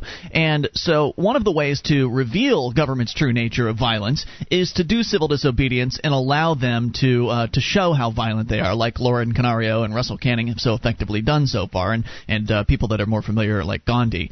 Uh, but what are some of the other ways that you had maybe thought of, Brent, that uh, that we can help uh, remove that cloak from the government? Well, I actually have um, a bit of a bone to pick with that particular method because I don't think that that that shows government for the violent animal that it is, but I don't think that does anything to reduce the legitimacy of that violence. You know, the government doesn't have to hide its violence. It doesn't have to hide its lying. It doesn't have to hide its cheating. It's uh, it's stealing. It doesn't have to hide any of those things. It can do it in broad daylight um, because most people see it as as legitimate. They see it as okay that the government commits violence. You're correct. That's right. They- everything else. They see it And as so- okay that they put uh, that they put Russell Kanning in jail, though hopefully some will say, "Hey, that's a little too much." And uh, Maybe maybe some will, but um, I think that, like I said, I think that sitting and getting hit in the head with batons, um, you know, while you're linking arms in front of the courthouse or something like that, is a lot more to make people feel sorry for you and feel good about you, and not as much to make them um, see that government isn't legitimate. Basically, um, you know, like I said, uh, the the uh, parallel to the Martin Luther King and and the uh, civil rights movement, and everything. Um, you know, their their goal wasn't to make government smaller. Their goal was to make themselves see legitimate. see make themselves be seen as legitimate. So, are you advocating You see what I'm some? Are you advocating some other form of civil disobedience? Um, is that what you're well, doing? I I advocate. Um, well, I guess there's a couple things that I think do major take major chunks out of the legitimacy of government. One is to replace government services with better private versions. You know, private schools, start a private school, start a private police agency, start a um, you know, just all of these different things. You know, private defense agency if you've got enough capital to get it going. You know, just um, basically replacing all these things that people say. Well, what about? Well, you say, well, look, look how well this is working. You know, Right. that just takes a huge chunk out of the legitimacy of government. Um, because people see things like policing or schools being done without violence, and all of a sudden that violence looks kind of yeah, but schools have been done for a long time. I mean, the private schools have been around forever, Well, and uh, that hasn't you know, done a damn think thing. That nobody, that, that only the very rich kids will get to go to school if there aren't, um, if there aren't public schools, and you know, so if there, we need to get more private schools. We need to get more private police agencies. Well, so the trick, though, I mean, I, I has to go to agree with you, if they don't Brent, but to. the but the trick is, yes, you can say we need more private schools, but in the world where everyone, or for the most part, most people are conditioned to believe that they should just send their kids to the government school because they're already paying for it, that's a hard uh, that's a hard thing to sell to people. Um, it'd be better if we could somehow uh, convince them to get rid of the government schools in the first place, because then the market really would respond with the necessary private schools required. It's just very difficult to get out there and start up a private school that's going to be able to compete uh, at a uh, you know an affordable rate in in this current day and age with the government semi monopoly that they have. yeah. Um, So you're talking uh, about destroying where my- legitimacy. You're talking about destroying government's legitimacy, but I feel like you're sort of getting ahead of yourself in that you can't do a lot of these things until you've already effectively uh, destroyed government's uh, monopolies and that sort of thing. Well, there's another um, uh, method I ha- I think that would work or does work very well actually to make government look um, like the ridiculous fumbling beast it is. Mm. Basically, um, you know things like this Aquatine Teen scare. that yeah. makes government just look ridiculous. It makes them look like this the the incompetent boobs they are. Yeah, absolutely. And um, you know, anything, you know, even if it's something as simple as going around and um, you know, putting a little flyer on all of the stop signs that says "Honk hate taxes" or something like that. You know, basically just doing little things that make that show that you know you can. You know, you can kind of basically thumbing your nose at the government Yeah. publicly and getting away with it. The thing is, you don't want people to know who you are. We, I think, what we need is a movement without leaders because if we have leaders, we're going to end up with, you know, the American Revolution. Yeah, we were fighting to rid ourselves of a tyrannical government, but then, what is it, five, ten years later, one of the major leaders of the revolution was leading an army against the Whiskey Rebellion. Yeah. George point. Washington was leading an army against the Whiskey rebellion. We certainly have our work cut out for us, and I think You know? that as you're here in New Hampshire and networking with other liberty-minded individuals, that will help with the whole uh, the the the brainstorming process. I presume you're going to be attending PorcFest in a few days. yeah. Great. Now that's going to be a great experience for you, getting around hundreds of other individuals who think the same way, and throw those ideas out there to them, and they're going to bounce some back to you, and and we're going to find some real effective ways to uh, to remove the cloak of legitimacy. And I think, of course, one of those effective ways is by um, you know getting in control of the media as much as we possibly can, infiltrating into there like we're doing here on Free Talk Live. And thanks for the suggestions. Call us again sometime. We appreciate it, man. And congratulations on moving to New Hampshire. Uh, One eight hundred two five nine ninety two thirty one. I, I think that's awesome. Three hundred bucks is what it cost him to move up here, and it's the cost of uh, the, was the cost of gas. It doesn't cost that much. I'm still stuck on whether George Washington, in fact, re- led the whiskey, whiskey rebellion or not. He said one of them. I don't think he, I think he- yeah, think he spec- was there. specified.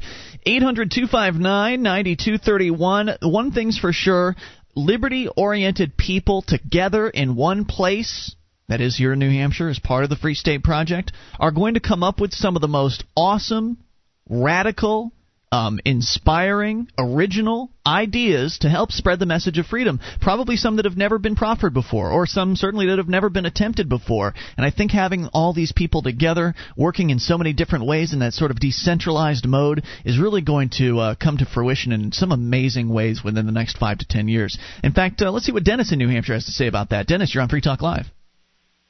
Good evening, gentlemen. Hey, dude. Well, there's a whole bunch of interesting stuff happening in, in New Hampshire. One one thing that's not uh, been talked about this evening is the constitutional crisis we're in right now. Oh gosh. yeah. What's going on? talking about the legitimacy of, of government, um, one of the branches of our government, the judiciary, specifically our Supreme Court, has decided that um, they can make laws, which is kind of weird. They, they've gone ahead and told the legislature that they have to write a law telling uh, telling everybody what an adequate education is, Or and that they what? have. What, what if they That's don't? That's the question. Let them enforce it. Where where are the guns? Yeah, are they going to arrest all the legislators? Unfortunately, too many of the legislators think that they can be told what to do. It's very scary for Oh, them. dear. Well, they Hang on. want to be told what to do. Dennis, let's bring you back. Uh, you can explain this a little bit more on the way. 800 259 9231. You can take control of the airwaves as well. This is your show. It is Free Talk Live. With your help, we can spread the message of liberty around the world. Consider becoming a Free Talk Live amplifier for just $3 a month now at amp.freetalklive.com. If you can't afford it, keep enjoying us for free. If you can spare the three, visit amp.freetalklive.com. This is Free Talk Live. It's your show. You can bring up anything toll free. 800 259 9231, the SACL CAI toll free line. It's Ian here with you. And Mark. 1 800 259 9231. Join us online at freetalklive.com. All the features there are completely free, so enjoy those on us, including live streams, broadband version of the show, and a dial up version as well, both waiting for you for free at freetalklive.com. And the Free State Project's Porcupine Freedom Festivals, better known as PorcFest, June 18th through the 24th. That's coming up. At PorcFest, you'll be able to attend leadership and activist training seminars, talk with New Hampshire natives and those who've made the move, and hear and discuss the progress and the future of the Free State Project. Register today at porcfest.com. That's P O R C F E S T.com. Dennis is on the line from New Hampshire, one of the Free State Project members. And Dennis, I presume you will be attending PorcFest. Dennis? Is Dennis there still? Dennis? Here I am. There he is. Are you going to Pork Yeah, PorcFest? you bet I'm attending PorcFest. In right. fact, here's a plug. The weekend before Pork Fest, June 17th, the New Hampshire Liberty Alliance is having our big yearly thing that we do, uh, our dinner. So I'd invite anyone to go to nhliberty.org and get the details there. Spiffy, so you were talking to us about uh, the situation here in New Hampshire. You described it as a constitutional crisis, and we just barely scratched the surface. What is going on? So basically, the the Supreme Court said that you legislators you have to write a law that determines what an adequate education is, and then you got to pay for it. And this is mostly because New Hampshire's constitution doesn't explicitly say that the state will provide an education, and that got some It people certainly really doesn't. upset. I mean, I've totally read the doesn't. whole thing. It's not there. Absolutely not. And you know, a guy who is just super knowledgeable about this is Gardner Goldsmith, your sometime co-host. the Mhm, guy is correct. like a, a genius on this stuff. But anyways, something happened just this Wednesday. They were what they did in their deviousness. They decided to have two completely unrelated pieces of legislation. One would say this is what we define a proper education to be, Mm-hmm. and that doesn't mention at all how much it costs or where the money comes from. And then another one, completely separate, that this is where the money goes for education, completely independent of how much needs to be raised for what. Okay. Which, if you think about it, is like, okay, well, I've decided I, I need a Maserati, and I have no idea how I'm going to pay for it. you know, I mean, it's it's pretty crazy. And the really wacky thing is, they passed the law that said this is what we define an education to be, Okay. But they failed to pass the piece of law that says this is how we plan to pay for it Oh, and how much of it we plan to pay for. What does that mean, Dennis? That is a damn good question. well, it's an unfunded mandate. Oh, yeah, ideally, right? And, and unfunded mandates, by the way, are complete. It's it actually the terms unfunded mandate and the fact that you can't do that is in our Constitution. Correct. But no one's, you know, well, people have tried to bring that up. Pro pro liberty legislators have held up the Constitution in these hearings and said this is an unfunded mandate. You cannot pass this law, and the the people who don't care about the Constitution have said, oh yeah, whatever. And unfortunately, right now, the people in control of our legislature are the ones who do not care about the Constitution. Hmm. Right. Well, what is that? So- I, st- I guess I still don't understand what's going to happen now. I mean, if if they've passed an unfunded mandate, and- a mandate, and that's unconstitutional, then isn't it subject to challenge in the court? It is, but because this court is so screwed up, because they came up with this thing that's oh, not it's in the, the, same Constitution court. the You'd, first you'd be challenging it in the same court that mandated it in the first place. they're going to go ahead and say, okay, well, you have to fund it, so now it'll be funded. See? Oh my goodness, Dennis, this is a mess. Yeah, it, it's a real mess, and no one quite knows what's going to happen. Um, certainly, there is the possibility, and there are some people who would love to use this as an excuse for an income or sales tax. They're talking about suspending all the rules in the House. They're talking about, you know, even though they had a vote, bringing the vote back until they vote to get it, you know, until they vote the right way. Oh gosh. I mean, really scary stuff. That's what they do. That's what they're doing out here in uh, the Keene area. I think it's what was it Mes- Westmoreland, Mark, or uh, Marlboro? One, one of the uh, little towns around here. They keep bringing the same damn uh, ballot measure onto the ballot, and the voters keep voting it down, and the bureaucrats keep getting to put it back on. It's happened eight times now within a matter of uh, a certain, I think, what the last year or so. It's nuts. one of the pro liberty legislators who's one of my favorites, a guy named Ingbretson, who is uh he's the kind of guy that's in favor of legalizing marijuana and a mm-hmm. bunch of other really good things. He suggested just putting in the Constitution exactly what we have today, as in your local town decides what's adequate, and then your local town figures out how to pay for it, and problem solved. But unfortunately, that didn't get a whole lot of traction. So Well, I guess the only solution here, at least until we figure out what's going on or what's going to how it's all going to play out, is to encourage as many free staters to run for uh, for state rep as as possible in 2008. Wouldn't you say? Oh, definitely. You know, people were talking just now about infiltration. The the problem that we're going to have here, at least in the immediate term, is not being infiltrated. The problem we're going to have is having enough people who are actually lit enough and doing enough to make a difference to where it even is worthwhile infiltrating. Um, having having free staters who are really active, who are really making the phone calls, who are running for office, who are putting the pressure on, getting you know, doing all the stuff that you guys do. That's that's really the bigger concern that I would have. Well, we're gonna we're certainly going to have more people in 2008 than we have uh, than we're going to have this year, and more free staters who've the the early movers who've been living here longest, people like you, um, ha- are going to be qualified to run for uh, state rep because you have to live in New Hampshire for two years before you can do that. But one of this is one of the reasons why New Hampshire was chosen as the Free State Free State Project uh, selection because the legislature is so large. There's 400 plus members in the New Hampshire legislature, and uh, that means that the districts that they represent are very, very small, and so therefore it's very easy to mount an effective campaign for a very small amount of money. Therefore, we really could get some uh, some free more free staters elected because we've already elected one of them. Oh, absolutely. You know, in, in this state, it really it boils down to how many of your neighbors know who you are and know you're not a nutbag. Right. So literally, just going door to door. Hello, I'm your neighbor, and I'm you know I'm not a your nutbag. and I'm not a nutbag. Right, and it'll be interesting to see how it plays out here in uh, 2007 this year, because as you know, Dennis, uh, here in Keene, New Hampshire, we are going to be running some candidates for city council, um, which you know, once again, very small uh, districts, very fairly easy to run these campaigns.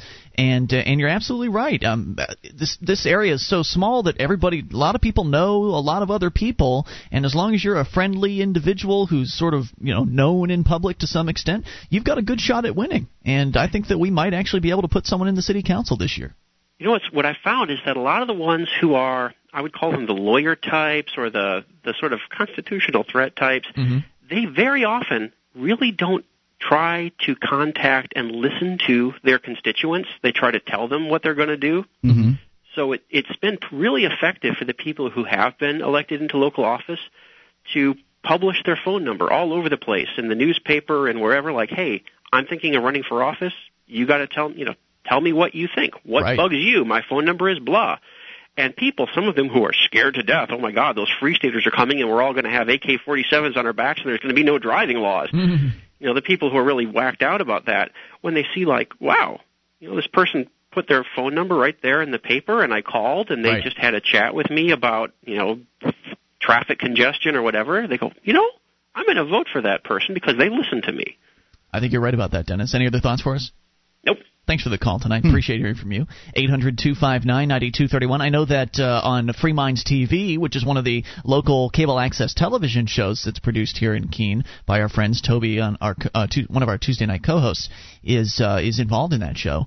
At the end of their show, they put their phone number up. Um, they put the phone number of one of the guys on the show right there up on the screen, and he gets call calls. He gets calls from people. I bet. Um, so, and and that's valuable because it, it shows that you really are interested in hearing what those people have to say. And and I totally understand that because when especially once a politician gets elected, it all of a sudden becomes next to impossible to talk to them. Right, Now, they're busy. Oh, too not the busy to talk to you. Now hold on, it's not the same here in New Hampshire as it is everywhere else. In in every at least down in Florida where we come from, you can't talk to your representatives. There are aides and uh, you know gatekeepers Right, and people never that you do have to, the people that you have to get through. Here in New Hampshire, you can actually pick up the phone and call your representative at his house, most of them. But the state senators are a little more insulated. Uh, the senator that we have in this area was all accessible to the public when she was running for office, but try to get her return a phone call now doesn't happen. 800 259 9231. So we just need to put some good people uh, into the race. I know a lot of people don't think that politics is the way to win. I think it's a combination of factors. Uh, but I think it'd be silly to ignore this venue. More on the way. This is Free Talk Live. This is Free Talk Live. Only moments remain, but just enough time for your call. If you make it now, 800 259 9231, SACL CAI toll free line. That's 1 800 259 9231. It's Ian here with you. And Mark. And you can join us online at freetalklive.com. You like the website? You like the show? You want to help support Free Talk Live? Then go and buy some stuff at amazon.freetalklive.com. You know Amazon, they're the world's largest internet retailer. You probably have bought some something from them in the past. I mean, if you're online, odds are good of that because they've got 41 categories, uh, everything from their huge book selection to uh, their equally huge DVD collection and and uh, furniture and sporting goods and baby stuff and accessories and clothing and man, you name it, they pretty much sell it at Amazon. But what I want you to do is go through our link, which is amazon.freetalklive.com. Easy to remember. Amazon.freetalklive.com because if you enter through that link, then Free Talk Live gets a percentage of your purchase. You're going to do the shopping anyway. You have to shop to live. So you might as well shop at amazon.freetalklive.com and a percentage of your purchase will be sent our way, which is uh, that's a good thing. Let's go to the phones to the fun. It's Brandon in Indiana. Hey Brandon. Hey guys, uh, I just wanted to uh, mark your uh, initial uh, reaction hesitation about Washington leading the risk, whiskey rebellions right because he was he actually signed into law the whiskey tax. Right. And So- I, I looked it up on Wiki, um, Wikipedia, and we could go over it uh, um, in long form if if you'd like. But apparently, he just ordered it, and then okay, yeah, Henry I, I Lighthorse, just wanted to Henry uh, I Lighthorse wanted to say that, but I was also curious about this initiative you guys were talking about. What what what are they trying to pass? Like eight times a year? What are they? Oh, um, in, in in Marlborough, which is a city that borders Keene. um, City, it's a town. Okay, Uh-huh. yeah, pardon me. It's a municipality that borders Keene. Um, they want the, the the bureaucrats very badly want a new school, and um, so they've tried for I think it was seven uh, votes, Oh, and man. um, in the last year, and been shot down seven times by the voters. And the voters, uh, you know, the ones that are voting it down are just irate. You know, Yeah. it's going to raise their tax rate. It's going to cost a lot of money, and, and they have to balance the books on these local municipalities. They can't just go into debt like the government can because it's printing, uh, like the federal government can. yeah, the federal prints government prints the money. money. Right. So Oh. it's it's crazy, but they've they've done it. Yeah, that sounds familiar. I've we we deal with crap like that in our in our local community. Um, I know uh, um, if if anything ever breaks down, Mm-hmm. they want to replace it. They don't want to fix it, Right. or they want to replace it and then have money to build a whole new entire section onto the school. Like if there's a leak or a broken window, they want to want to replace all the windows or replace the entire. It's just an absolute waste of money, and they don't even fix it in the first place.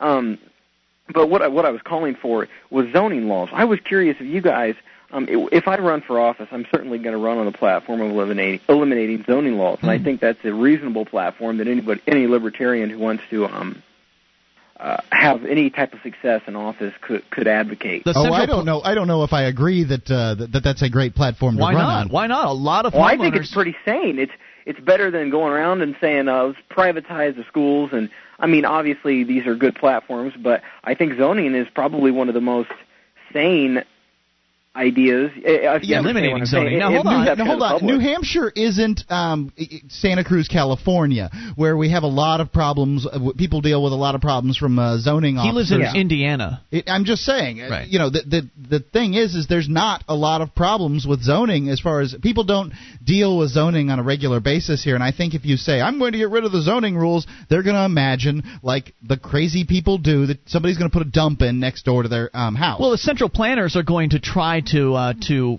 they're going to plant those ideas in people's heads. They're, I mean, they're going to be your biggest opposition on that. You know what, Ian? Exactly, and you're right. And it's up to us to combat that. And that's why I'm wondering if you guys know of any examples of a city without zoning. Houston. Houston is. Houston. uh, okay, I thought Houston was one of those. That's And why now Houston's, you know a any great- Houston's an even better example Good. because contained inside of Houston, which uh, I believe expanded to its entire county limits, um, are other municipalities that um, do have zoning laws, and their property values haven't gone up as quickly as Houston's have. I wish I could that- remember. That's, that's that's just a great example. There. It is. Right. That's why I say that zoning's a good issue because a lot of homeowners have been affected by it. And, yeah, uh, in and- Indiana, it it certainly is an issue. I know in my um in my hometown in in the county, uh, there a guy had a business and it burnt down. Right. And um, he said, "Well, I want to get this thing put right back up, so I don't have to let go of my employees." Well, he was grandfathered in, and so now, in order to build this thing, he'd have to get the law changed. They'd have to make special exceptions. no. Oh, they won't do that, and so he had to end up firing his employees because he wasn't allowed to build something on his own land. Right, it and affects I a think lot that, and that type of thing, it really gets public go- the public going. It affects And, a lot um, of business owners as well. And because there are examples of places without zoning, it's not a totally pie in the sky concept. It's something exactly. that you can point I think to. it's a very reasonable um, concept that people can really cling on to, and and, and you know. Um, I, I think all libertarian is a, it's, it's a great idea. It's a great ide- ideology. It's Well, a you should- you should though, But there are certain aspects of libertarianism that um, tend to um, scare people, and I think zoning is one of those aspects that does not scare people. Well, I'm At sure you're. not as much. uh, Well, you'll, you'll certainly find out when you actually run, but I think that you also need to, if you haven't thought about this yet already, you probably have, but you also need to come up with one or two other key campaign issues as well. Oh yeah, I, I mean, I'm I'm not considering running right now. Right. This is just something that I would certainly put on my platform. You got to have Certainly something else that's going to more. appeal to different other other different segments of voters as well. So maybe uh, you know marijuana decriminalization for the younger set, or um, parking. Uh, for instance, here in Keene, the parking meters are everywhere, Right, And you know- everyone hates them. Right. Everybody, everybody but a bureaucrat hates a parking meter. Everybody but a meter maid hates a parking meter. Yeah, that's- and I that- think you that know, uh, parking true. meters are something you can definitely get people on the other side. I'm not sure about zoning. You don't have me um, convinced on that one. Um, I think another thing that you can definitely run on is lower property taxes. Everybody Oh, no doesn't kidding. like writing that check. And uh, if you In just make them a promise of that, then hey. Look, I made you the promise of lower property taxes. I didn't say that I was going to pull money out of my butt and pay for everything that it, um, you know, everything that the the city wants. We got to cut costs. We got to cut spending here. Here's a perfect example of government waste. Now, I can't source this, and I'm I'm not 100% sure that it's true, but I, I think it is. And in Indiana, it costs more to collect the property tax than we actually make in property tax. the Republicans tried to get rid of the property tax and just go to an income tax, but the Democrats voted against it. Hmm. I don't know why. I can't remember what strange. their reasoning was. Yeah, that is. and weird. if anybody wants to call in and correct me on that, you're more than welcome to. I'd like to know for sure. so now, But, Brandon, um, uh, hey, I'll let you guys go. Brandon, Great you're still to you. you're still in college there in uh, in Indiana, right? Yeah, I am. How much more time you have there?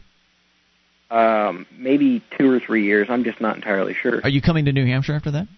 I'd like to, but you know, it, everybody has their priorities. Uh, depends on where I can find a teaching job too. Oh, you're going to be a teacher. Okay. Yeah, I am history Oh. teacher. I'm hoping that we can uh, take over the university here in Keene and uh, turn it from a socialist indoctrination center into a free market university. So That would knows? be a great um, advancement. Absolutely. Thanks for the call, man. Appreciate a- hearing from you. 800 259 9231. Well, I had a great story, and I'm going to hold it because it is so great.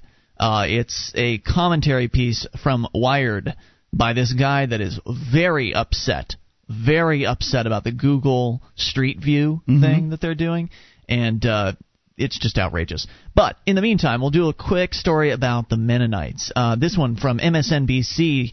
Apparently, in Missouri, the Mennonite community in Huntsville are planning to move to Arkansas over a Missouri requirement that all drivers be photographed if they want a license. The Mennonites. Uh, that uh, let's see, they are a plain living sect whose members are similar to the Amish, but usually more worldly in that they'll use a car if necessary. Right. Say the 2004 law conflicts with the biblical prohibition against the making of graven images. What? He Uh, th- th- th- I wouldn't. I've never heard of any Mennonites getting uh, upset about driver's license. these guys are going to move out of the state. They're so upset. They can do whatever they want. Irvin Kropp, a bearded, overall wearing grocer whose market draws customers from miles around for their fresh milk, brown eggs, and spices, uh, he said, We want to respect our government. We're not trying to fight them, but we still have our beliefs. He said he's looking to sell his store. He said if he can't find a buyer, he'll stay in Missouri but rely on someone else to bring in supplies. Around Huntsville, community members say more than a dozen families altogether are preparing to move south to Arkansas, where state law offers a religious exemption to the photo requirement. Other Mennonite enclaves uh, are also facing a similar dilemma. Missouri had an exemption similar to Arkansas's for more than 30 years. That changed in the security crackdown after September 11th. So for for three decades, they didn't require uh, there was a religious exemption for and the there's always been then there's been a lot of terrorist problems in Missouri in that 30 years. Lots of them. Many Mennonites in Missouri find that ex, uh, acceptable and plan to stay put. Uh, let's see. Now, those who have who object to the photo requirement can have their pictures left off their licenses, but photos must remain on file with the state. So there's sort of a halfway point there. Hmm. Uh, spokesperson for the depart, spokesbureaucrat for the Department of Revenue oversees, uh, overseeing the driver's license says while her agency is sympathetic, quote, we are the administrator. Not the creator of state law. Oh, so, yes. like the cops, right? Right. Yeah. that that, just- that worked for the Na- Nazis at Nuremberg too. we're lady. just doing our jobs. So there you go. So the uh, driver's licenses are getting more and more uh, restrictive, and as a result, the poor Mennonites they're they're kind of upset about that. They never. I mean, the Mennonites they're not hurting anybody. How many of the terrorists in, in history have been Mennonites? It's just absurd. It's been Ian here with you. And Mark. All right, we're done, and we'll be back Monday, but we'll still have live programming Friday and Saturday, so stick with us and online at freetalklive.com. DVD, books, music, instruments, periodicals, computers, software, electronic, photo, cell phone, office product, home and garden, bed and bath, furniture, kitchen, pet supply, automotive, hardware, apparel, shoes, jewelry, grocery, healthcare, sports and outdoors, toys, games, used, and more. It's a department store at your fingertips. Amazon.freetalklive.com. Get all your shopping done, a great deal, delivery to your door, and a percentage of your purchase will go to Free Talk Live when you enter Amazon through Amazon.freetalklive.com.